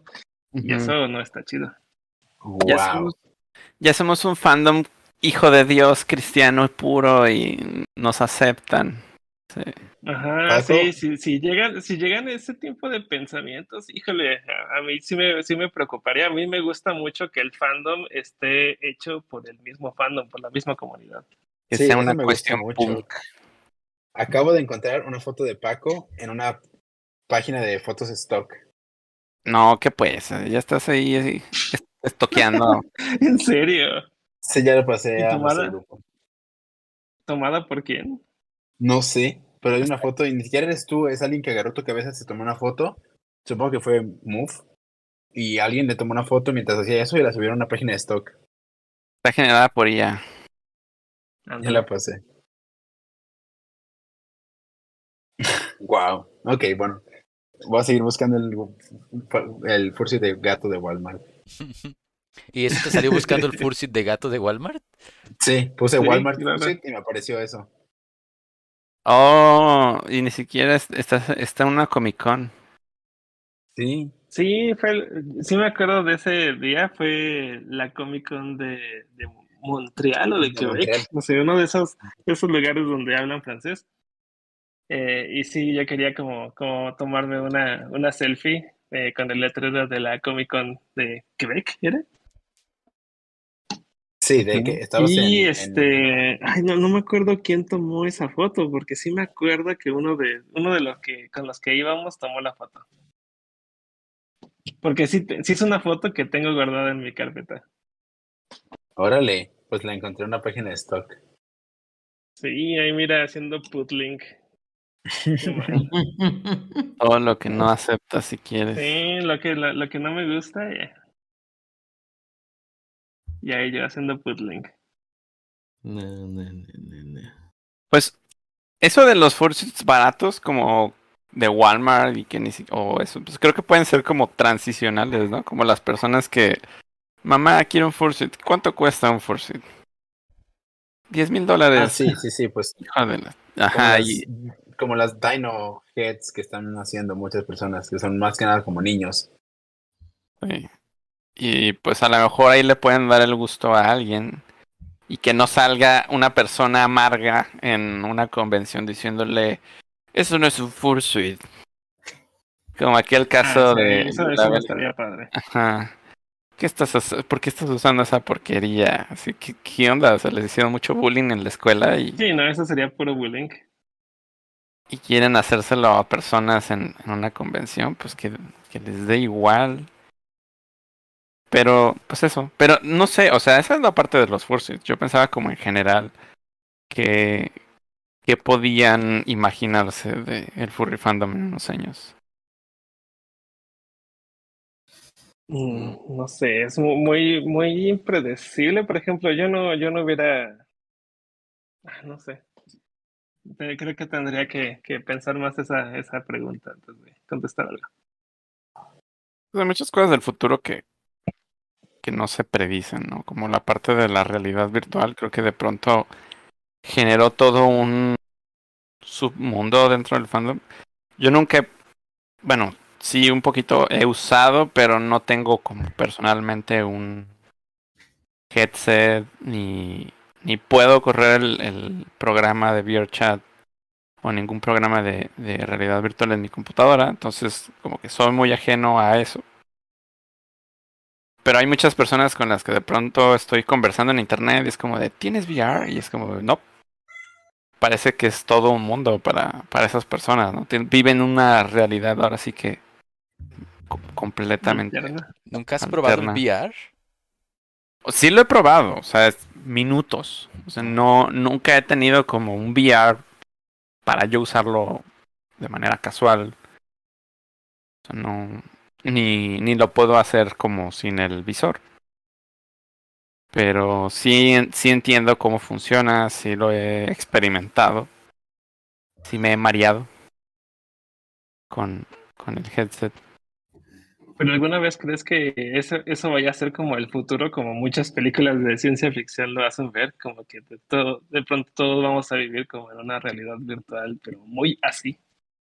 No creo que sea así, o sea, creo que es como la consola de videojuegos. O sea, hay gente que se la pasa muchísimas horas en la consola pero no necesariamente es toda la vida, porque si lo- los que lo hacen se mueren, literal, ¿no? Entonces creo que no puede llegar a ser como la exageración que hacen a veces las ficciones, porque lo único que buscan es contrastar la realidad real con lo que tienen ahí como algo que quieren denotar de manera negativa, entonces se tiene que ver así como medio deplorable. No creo que llegue a eso, pero sí creo que puede llegar a ser más accesible. Digo, creo que ahorita ya bajó un poquito la el hype por esas tecnologías, como que eso fue muy 2019. Y llegó la pandemia y pum, lo disparó, pero no siento que ahorita sea mucho el hype por esas tecnologías, ni que se esté anunciando nada de esas tecnologías. Sin embargo, puede encontrar cruces con otras tecnologías que sí están ahorita de moda y, y puede empezar a generar este interactivos interesantes. Por ejemplo, alguien, muchos le hicieron rant, por supuesto que cualquier publicación, no importa si es me comí un hot dog, en Twitter va a generar rants, ya hablamos de eso media hora. Pero alguien publicó que hizo un mod de Skyrim y estaba hecho en realidad virtual, justamente, o sea, como para perspectiva en primera persona con un headset. Y las conversaciones que tenías con la con los NPCs estaban generadas por chat, bueno, por algún motor de inteligencia artificial. Entonces, básicamente podías tener una conversación random y casual con cualquier personaje que, te encontraras. Y creo que eso eso podría ser entretenido y ahorita es como una idea medio atractiva y hay muchas personas tratando de tirarle a eso y generando especulación. Pero el día que lo logren, en un ratito va a dejar de ser divertido. O sea, siento que sí va a ser divertido hasta cierto punto. Pero la libertad total de las cosas, aunque nos parece muchas veces a- a- como añorable, eh, no necesariamente es divertida. Por algo los juegos tienen reglas o limitaciones. Porque si no las tuvieran, se pierde la diversión. O sea, llega a perderse. Eso lo dicen en un episodio de Bluey. ¿Ah, sí? Sí. Mira la, la filosofía de Blue. es- Pero bueno, yo lo veo ahora mismo con los juegos de, de mundo abierto. Cuando yo estaba en la prepa, la idea de que, oh, están saliendo juegos que están coqueteando con la idea del mundo abierto. Y me parece así como de, "Pff, oh, eso es- está impresionante, vas a poder ir a cualquier lado. Y ahora que existen los juegos de mundo abierto que todavía es un mundo abierto medio limitado, a veces como de, híjole, llevo varias horas en el caballo dando vueltas por el terreno y creo que ya me enfadé, ¿no? O sea, ¿qué es lo Acabas de siguiente? decir que juegas Red Dead Redemption. Eh, lo he jugado, sí, pero en realidad muchos juegos de mundo abierto tienen caballo. cualquiera casi, o sea, Skyrim, eh, este, bueno, ¿sí tienes caballos en Skyrim? Sí. Sí, ¿no? Ahí está Caballos Ajá, Fantasma. Sí, los de Assassin's Creed, el de, este, Witcher, o sea, cualquiera tiene caballos. Y Sí. si te, o sea, si te pierdes, es- tienes tanta libertad que te puedes perder en la libertad. Entonces, abajo el libre albedrío, que entre en las diciendo- reglas. Estás, Estás diciendo, diciendo que, que, que quieres ir en contra de My First Amendment. No, no. ¿qué? De que ir en contra de que El- El primer derecho de la Constitución. la primera enmienda, no, no, pues a mí no me importa la Constitución de Estados Unidos, o sea, No, yo Bueno, sé. esto- No sé, de, hecho sí, alguna vez hice ese, el, el Pledge of Allegiance, ¿cómo es esa cosa. Pero pues ahorita no necesito preocuparme por, por la constitución. Lo que sí estoy hablando de algo muy limitado que no tiene nada que ver con las leyes, que es el entretenimiento. Y creo que no se, creo que se sale de la pregunta, porque tal vez la pregunta sí es como muy, muy amplia de todas formas. Hay una, ¿Qué le- una respuesta que me gustó mucho. Ay, perdón.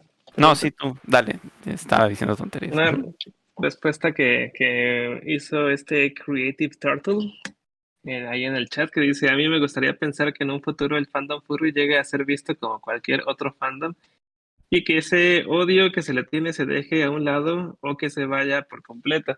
Pues, por ejemplo, ese odio, siento que sí, ese como odio entre comillas existía por los fans del anime y de pronto pues, ya, ya no Mm. hasta ahora como que, como que siento que se ve como algo cool, ¿no? Sea, ahora ya se combinan muchos, que veo mucha gente haciendo Sí. cosplay anime en convenciones furries y muchos furries haciendo cosplay furry en... Bueno, no cosplay furry. fu- no, sí. ¿Me entiendes? Y que ya se combinan. De hecho, estuvo bien chistoso cuando se juntó una convención furry junto con una de anime, bueno, que sucedía en el mismo fin de semana en Toronto, en la Furnal Equinox, y que unos chicos vestidos de anime viendo una convención furry al lado, y era de que, órale, también ustedes están aquí, porque el centro de convenciones donde iba a ser la de anime estaba a tres cuadras del hotel de la convención furry. Sí, sí, sí, me el- acuerdo. el mismo También fin de en- semana. De Confusion, aunque no es de anime, anime. eh, Ah, es de que Yu-Gi-Oh. Lo de Yu-Gi-Oh! Yu-Gi-Oh! al lado del, de la convención de de Confusion en California. Pero pues también al mismo tiempo estaba pasando el del voleibol, de, las de las La- chicas de Sí, voleibol. un torneo a Entonces- nivel preparatoria de voleibol regional. Y entonces las chicas de voleibol estaban rodeadas de, de nerds. Sí, de nerd. Ay, no, qué asco. Es un centro de convenciones tan grande que, que lo rentan para tres eventos el mismo fin de semana y como que son sus tres eventos anuales, que son siempre las mismas fechas. Y ya todos es de que, ah, el segundo fin de semana de, de enero queremos ese, ese centro de convenciones. Ah, bueno, lo vas a compartir con unos furries y con unos de un juego de cartas. Sí. Y sí, Siempre, ya están hecho, las chicas, las chicas que ah, eh, nos ven con cara de y otras que es como de ay, nos podemos tomar una foto con ustedes. O las mamás que llevan a los hermanitos de las chicas y, a ver, tómate una foto con los niños, digo, con los furries y los niños Eh. de no, no. Así con cara de auxilio. También se me hace bien chistoso que eh, en esa convención ya ha habido fursuiters que se van vestidos de voleibolistas. Ah, O sea, que se van sigue de repitiendo. voleibol. Sí, siempre. No es lo aprenden. mismo. No se es van como como de- de voleibol. A ver quién aguanta. A ver quién aguanta más. ¿Cuál es la primera convención en retirarse del recinto? Los juegos de la convención, sí. Sí, está bien chida. Está chida esa convención. Voleibol. Pues esa sí es una bonita aspiración, fíjate. Sí tenía, sí Sí. esperaba como ese tipo de. O sea, sí es algo que yo también espero, más bien. Como que en algún punto se normalice un poco más la imagen, porque ciertamente es muy sencilla. Siempre ha estado ahí, siempre ha existido la idea de mezclar características en los personajes para hacerlos atractivos. Creo que resalta la popularidad de ciertos prejuicios y, y entonces ya se transforma en entonces estás en esto porque no sé porque Es te atraen. Ajá es una cuestión cachonda. Y y muy rara no porque pues, es un- caricaturas o sea what y hay gente como que no lo entiende. Pero pues tampoco es que se queden con esa idea y sí estaría chido que eso empezara I mean, a como vamos, hay furries que tampoco lo entienden. O sea, hay furries que no lo entienden porque no quieren que sus papás o que las personas que les preocupa que se enteren lo sepan. Entonces ellos están como en una cruzada para... Ajá, pero eso, eso sucede en todas las cosas. O sea, va a suceder con cada cosa que... se- Cualquier cosa que haga un adolescente primero va a intentar eh, como controlarla, apoderarse de ella. Es una... es- creo que es como un fenómeno muy común en la en el crecimiento de La las personas. O sea, te gusta algo, vas a intentar cambiarlo, vas a intentar apoderarte de ello. Sí. Y vas a Así querer como Xbox es mejor, deberías de comprarte un Xbox. El PlayStation es mejor y mm, es la opinión absoluta de un adolescente. Sí, y pues ahora con las masas y los medios de comunicación sociales, pues sí se vuelve como una cuestión muy incómoda. Pero tampoco tiene tanto impacto como queremos creer. O sea, el impacto se lo terminamos dando a nosotros al, al darle relevancia a esas cosas. Lo que sí para mí es un hecho y es algo que voy comprobando con los años y ya es como que también a uno lo apacigua del rezago de la preocupación por lo que los demás dirán es que justamente esas personitas de pronto tú las sigues y hace cinco años que las encontraste este, a lo mejor tenían 21 años y decían ah es que la las cosas son así y esto está mal, ¿no? Y hoy, cinco años después, hacen publicaciones de tipo como de, sí, ya me di cuenta de que la gente, no sé, se enoja mucho por cosas que no valen la pena. Yo también alguna vez fui y dicen alguna cosa como también fui muy joven. Es como, bueno, todavía eres muy joven, pero ya te estás empezando a dar cuenta de qué, de qué sucede con el odio a, a las cosas que no tienen sentido. ¿No, Y no sí. mejor describirme con mi nombre? No, no, tú no. pues, Ay, eh, bueno, a lo mejor estás poniendo el saco. Ajá, No o te sea, creas, es que es te queda bueno, pero, o sea, te estoy diciendo que es un fenómeno súper común. Y. y de, pero ese es paralelo. Creo que la otra es que la gente empieza a ver furries y se queda con la idea de que era alguna cuestión fetichista y les parece extraña. Está un poquito retrógrada la situación ahorita en Estados Unidos, porque están muchas cosas que deberían de ser ya un, una norma social, las están echando para atrás. Y, y luego hay gente sacada de donde dice que, que por qué hay arcoíris en el en el target, ¿no? Es como están tratando de lavarle la cabeza a las masas, es como bueno, que te afecta, ¿no? O sea, si no te importas, tú estás poniendo pistolas, o sea, las este la iglesia, la religión siempre ha sido desde un, desde la infancia te la están metiendo, no te están preguntando, es obligatoria. Culturalmente en tu círculo familiar es una cuestión obligatoria, si, si es que así lo ven tu familia, hay gente que es más abierta. Y eso a nadie le ha preocupado nunca jamás, ¿no? porque eso está bien, porque eso es lo correcto. Y otras cuestiones de la gente cuando quieren pues, buscar cierta libertad, ahí sí, ahí sí se hacen observaciones, ahí no dicen que es una imposición. Y, y pues bueno, ese ya otra vez estamos saliéndonos del tema, ¿no? Pero la pero sí siento que en Estados Unidos eso está yendo para atrás y ojalá y no llegue muy atrás porque la verdad es que lo que hace Estados Unidos luego lo copian otras personas y, Ujú. y necesitamos que AKA no. sus vecinos eh, geopolíticos. Eh, AKA los panistas, ah no, no, pero No, bien políticos ya nos metimos. pero no queremos eso pues para acá. No pasa nada que haya poquitas cosas de arco iris por ahí. A nadie le afectan. Si, si no tienes interés en, en ser gay, pues nomás no eres y ya. Pues nadie, nadie te está cuestionando eso. Pero Pero es que Targus, que alguien piense en los niños. Los están convirtiendo. como el catecismo, exactamente. Sí, ¿verdad? Como la primera comunión. Pues mira, con los furries, otra vez. Sí me gustaría, de todas maneras. O sea, hay, hay cosas que no me gustaría que sucedieran. Y hay personas que sí las han llegado a, visualizar como una posibilidad. Y es que alguna empresa, digamos, eh, no sé si, si la, a la más probable que le pudiera gustar eso es alguna empresa que se dedique a la animación. O sea, como de vamos a hacer una convención furry. Con Ah, capital privado, ¿no? O sea, vamos a darle competencia a las otras convenciones para aquí traer a marcas de cualquier cosa que les pueda interesar a estos y generar negocio. Y hay muchas personas que lo ven como, híjole, ya que eso suceda, pues hay que, hay que levantarnos en armas, ¿no? O alguna cosa así. Porque no quieren, pues justamente que, que algo que siempre había sido, y es que siento que es un tema más de orgullo que de deber ser, pero sí me parece importante en ese caso sí mantenernos con el orgullo. Porque por muchos años es como de, ay no, ustedes no caben aquí, ¿no? O sea, ¿cuál es el canon de los furries? No hay serie, no hay nada, no, no tienen canon, no vienen a la convención de ciencia ficción o de anime y luego los furries fueron a hacer sus, sus convenciones y ahora que tienen sus convenciones es como de, mm, Ay, quiero tu dinero. ajá, entonces ahora vamos a hacer una convención furry porque quiero tu dinero, pues sí estaría, sí está muy chafa y no debe suceder.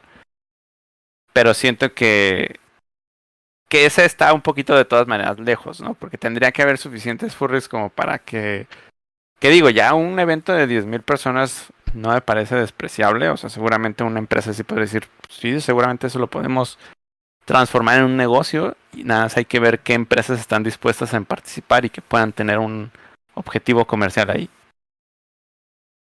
Esa es una. La otra es, quizás estaría chido.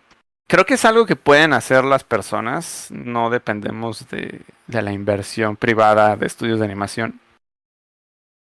Pero que sí se lancen proye- proyectos como más grandes, más elaborados de animación y otras, y otras cosas. Pues, Pienso en animación porque creo que no me gustaría ver producciones audiovisuales.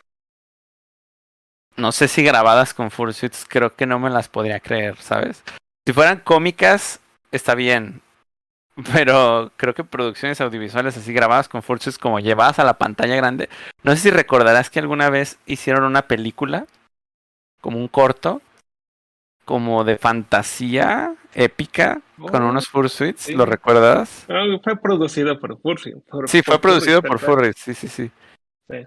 Pero ahí era como muy seria la cosa y como que por más realistas que eran los fursuits, como que eran fursuits de ese, de ese estilo muy, muy realista, muy serio, como que no terminas de conectar, no sé si, si lo percibas de la misma manera, ustedes, los demás.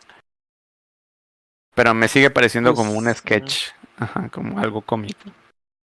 Sí, sí, porque pues sí te lo querían poner como algo, algo muy serio. Se llamaba, Mire, uf, no, no sé, pero lo, lo era producido por la, el, eh, Los Fursuit Makers que se llamaban Clockwork. Eran como muy realistas, pero a pesar de que eran como muy realistas, seguían viéndose pues no tan en serio, o sea, no podías ver algo así como, no, no, ellos se lo querían presentar como algo épico, como si fuera pues una película tipo Dungeons and Dragons, cuando no era, o sea, pues eh, sí se sentía como muy, como que muy cómico, muy, muy falso, como si hubiera sido comedia, creo que hubiera funcionado.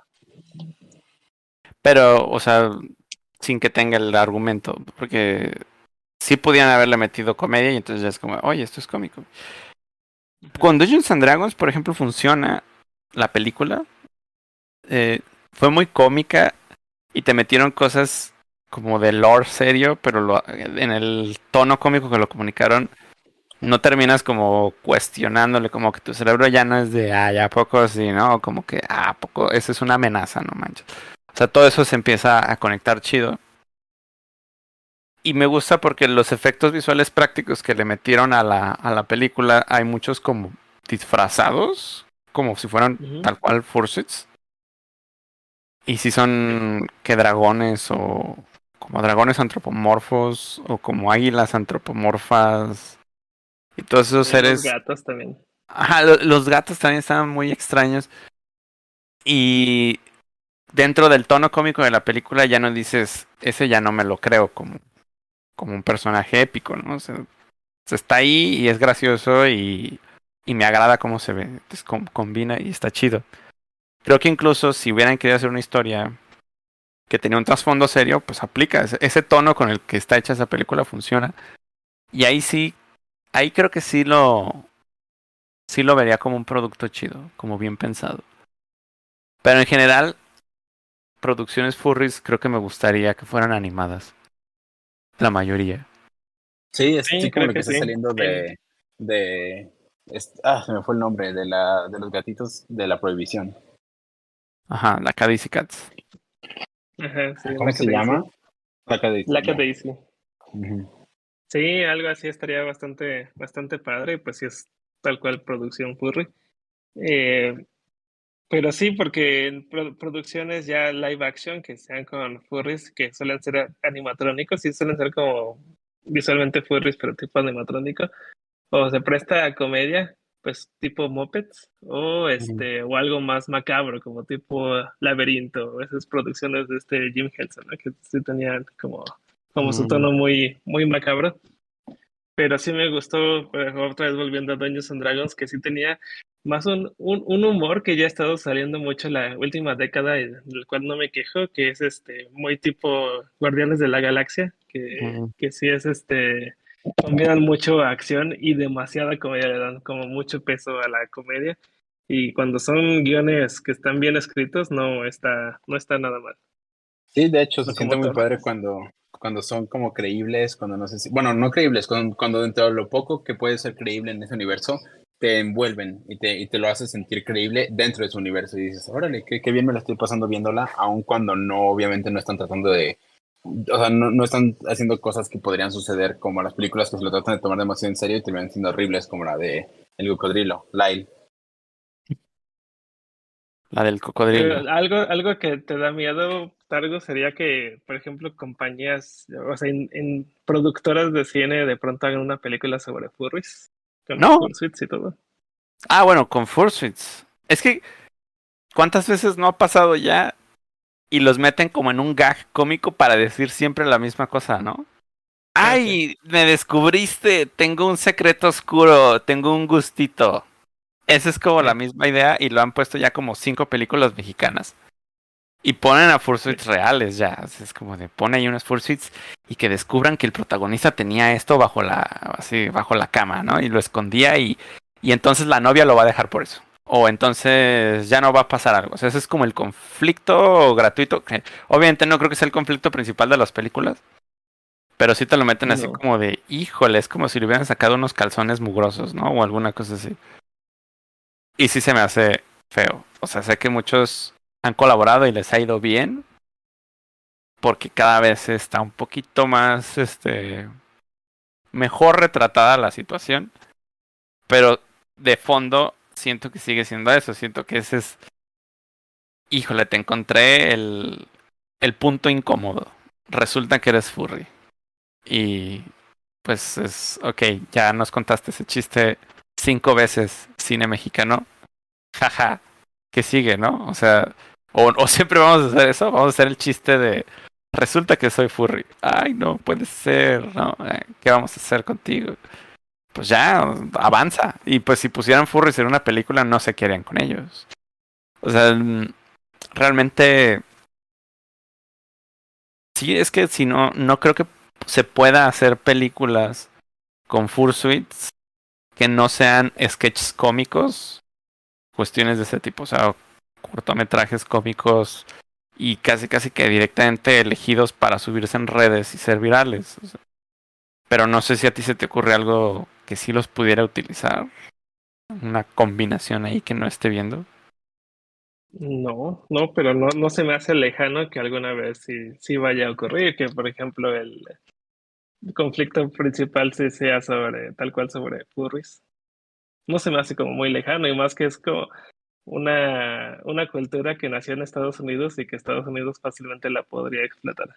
O sea, pero aquí ya es fuera de la pared fantástica de los furries, ¿no? O sea, ya no estás en la caja de los Sí. fur- sino dentro del furry fandom. O sea, es como fulano de tal, mangana de tal, son, son personas que se, o sea, conviven con furries, se identifican como furries, tienen fursonas, tienen fursuits, viven sus vidas y tienen una situación, ¿no? Y hay una historia, y hay una película que gira en torno a eso.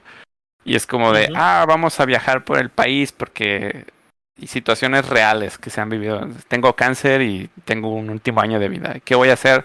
Quiero, quiero pasar por todas las convenciones de- del país, ¿no? Y entonces en un road trip y la historia se trata de alguna cuestión de la vida y, y- o sea, eso estaría chido. Eso creo que sí. Pues sí, Eso ya me funciona, es un plot Ya te estoy vendiendo una idea y vamos a producirla. Sí, y totalmente US, US centric porque no van a salir de Estados Unidos. No, pues es que aquí, ¿qué hacemos? Tenemos tres convenciones a lo mucho. No, No, no, no sé. Sí, sí, sí. O sea, yo, yo imaginándome como ese plot que me estás contando, pero de que sí vamos a viajar por todo el país. Ah, sí, porque Canadá y México no existen. Sí, pues sí la estoy viendo muy excéntrica, como lo, como lo que me Sí. acababa de quejar. Pero porque pensaba en la facilidad de, de conectar regiones. Posiblemente sí Sí.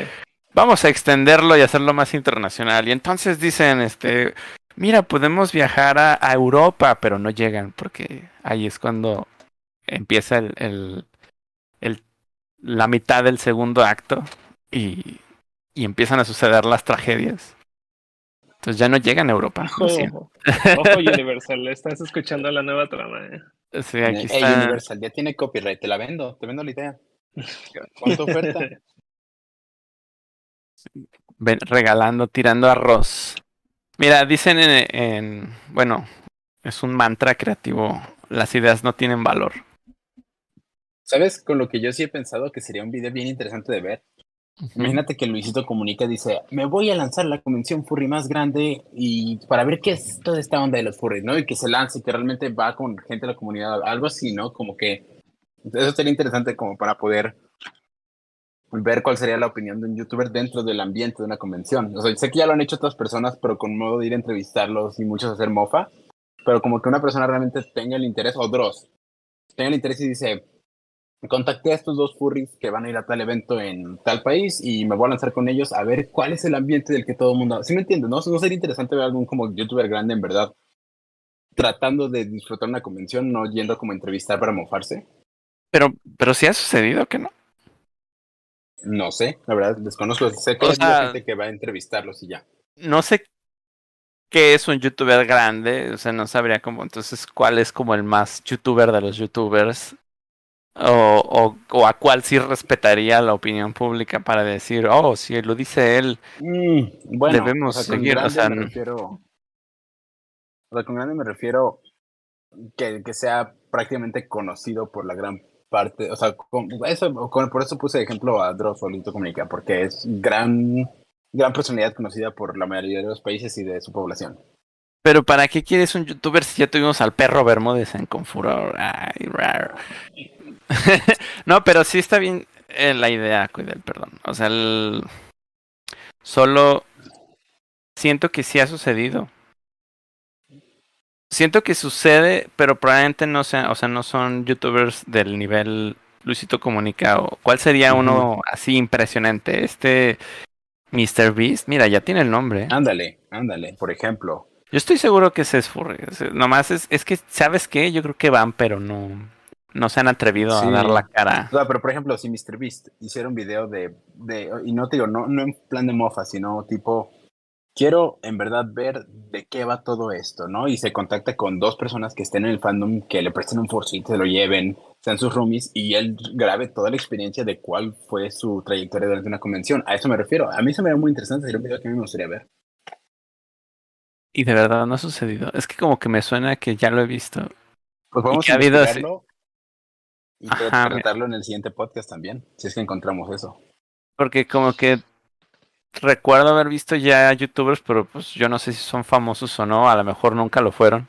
Que era como de fui a esta convención furry y no creerán lo que pasó. Y entonces ya le adelantas todo el video para no caer en su spam. Es que Y- el, el- el que yo vi lo terminaron corriendo de la convención y le quitaron su badge porque estaba Ah. solo haciendo mofa y desmadre. Está el que los fue a entrevistar, pero solo iba a entrevistar gente, no a vivir la convención, solo fue a entrevistar y preguntarles cosas y ver qué reacciones Aquard podía conseguir.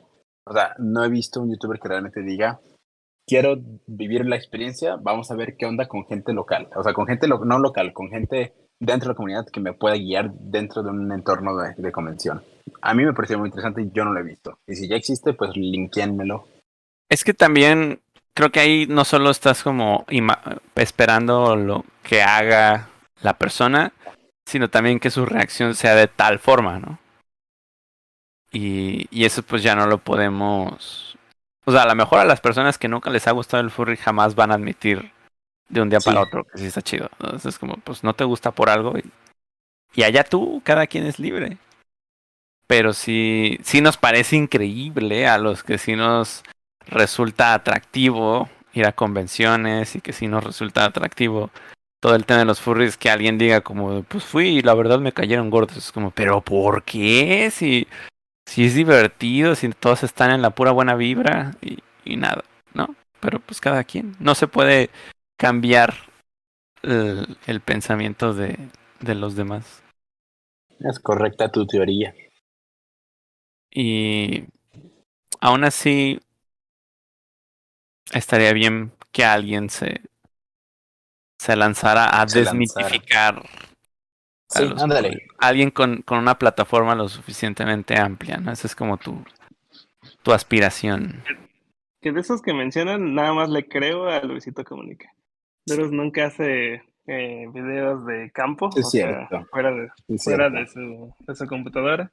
Mr. Beast no, no creo, no lo veo haciendo eso. Él tendría que hacer como algún tipo de reto fantástico dentro de. Sí, pero sí, no- no así lo veo así. invité- Sí, porque él, sí, 100 no, él tendría que hacer todo una.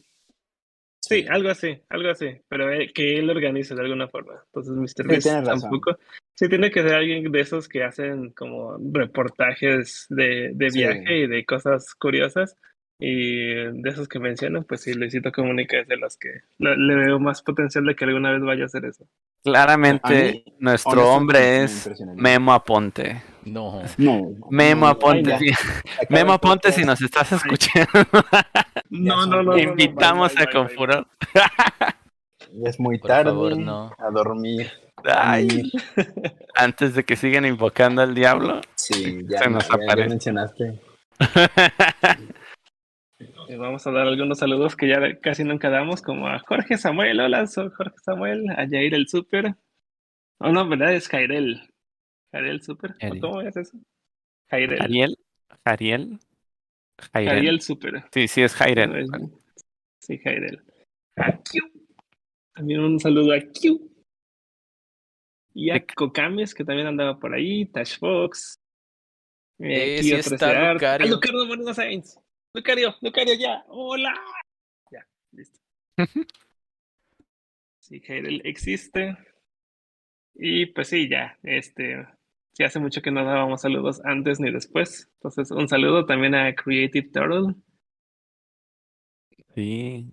Que me sonó su nombre a una marca de juegos de mesa. A Creative Turtle. Sí, no, pero no- es que la... Sí, hay algo así, pero no, creo que no se llama así, porque no la encontré. Ahorita me puse a buscarla. porque- Ah, es que es Turtle Creative. Ah, Es al revés. ok. No, no es cierto, no es. revés. Ya, ya vi que no, era. Ah, no, pues. no, pero si la encuentro para la próxima se la estoy Bueno, de tarea. ¿Qui- Estoy ¿Quiénes más faltaron seguro. de saludos? Ajá. Para no dejarlos. Saluda. Sí, un saludo a Salud. Shrew. También a. Bueno, tú. No, saludaciones. ¿Ya? No, nada, nada, Ah, nada. pensaba que te ibas a dar A los Crystal. Karma. ah, Bueno, A Disney Satoshi. Al Ah. Tash. Un saludo a, a Reinaldo Aimer, saludos. Y pues que te- así como dice Jorge Samuel, que tengan una bonita noche, descansen. Sí, Buenas descansa. noches. Muchísimas gracias por, por escucharnos. A pesar de que ya no somos tan constantes, a veces sí tenemos programa, a veces no. Pero muchas gracias por seguir aquí sintonizándonos después de seis años, Seis de años, estar pues. al aire. Sí, seis años de estar al aire. Bueno, dejen decirles que estaba haciendo recuento exactamente de cuántos años llevamos. Y este es nuestro séptimo año haciendo este Ah, su increíble madre. Ah, Pues su llevamos desde madre. 2016. Sí, gracias por escucharnos ¿Cómo? estos siete años. Y pues No es hora de manches. despedirnos. 2016, no, tiene que ser 2017. O sea- no puede ser 2016. O sea, es como si no hubiéramos sé. entrado a primero de secundaria y ahorita ya fuéramos entrando a la universidad. Es que estoy seguro que fue mucho han pasado los 2017, años. ¿no? Eso sí, sin reprobar, obviamente. Ah, bueno. ¿No fue a inicios del 17, en serio? Estoy casi seguro que fue a inicios del 17. El 16 no Pues fue bueno, porque mire. yo fue el año que conocí a Paco y fue a finales del 16. Entonces, ¿nos despedimos o le seguimos? Bueno, nos despedimos, bye, bye. Noches. el debate ya más Exacto. Bye. Descansen. Bye, chicos.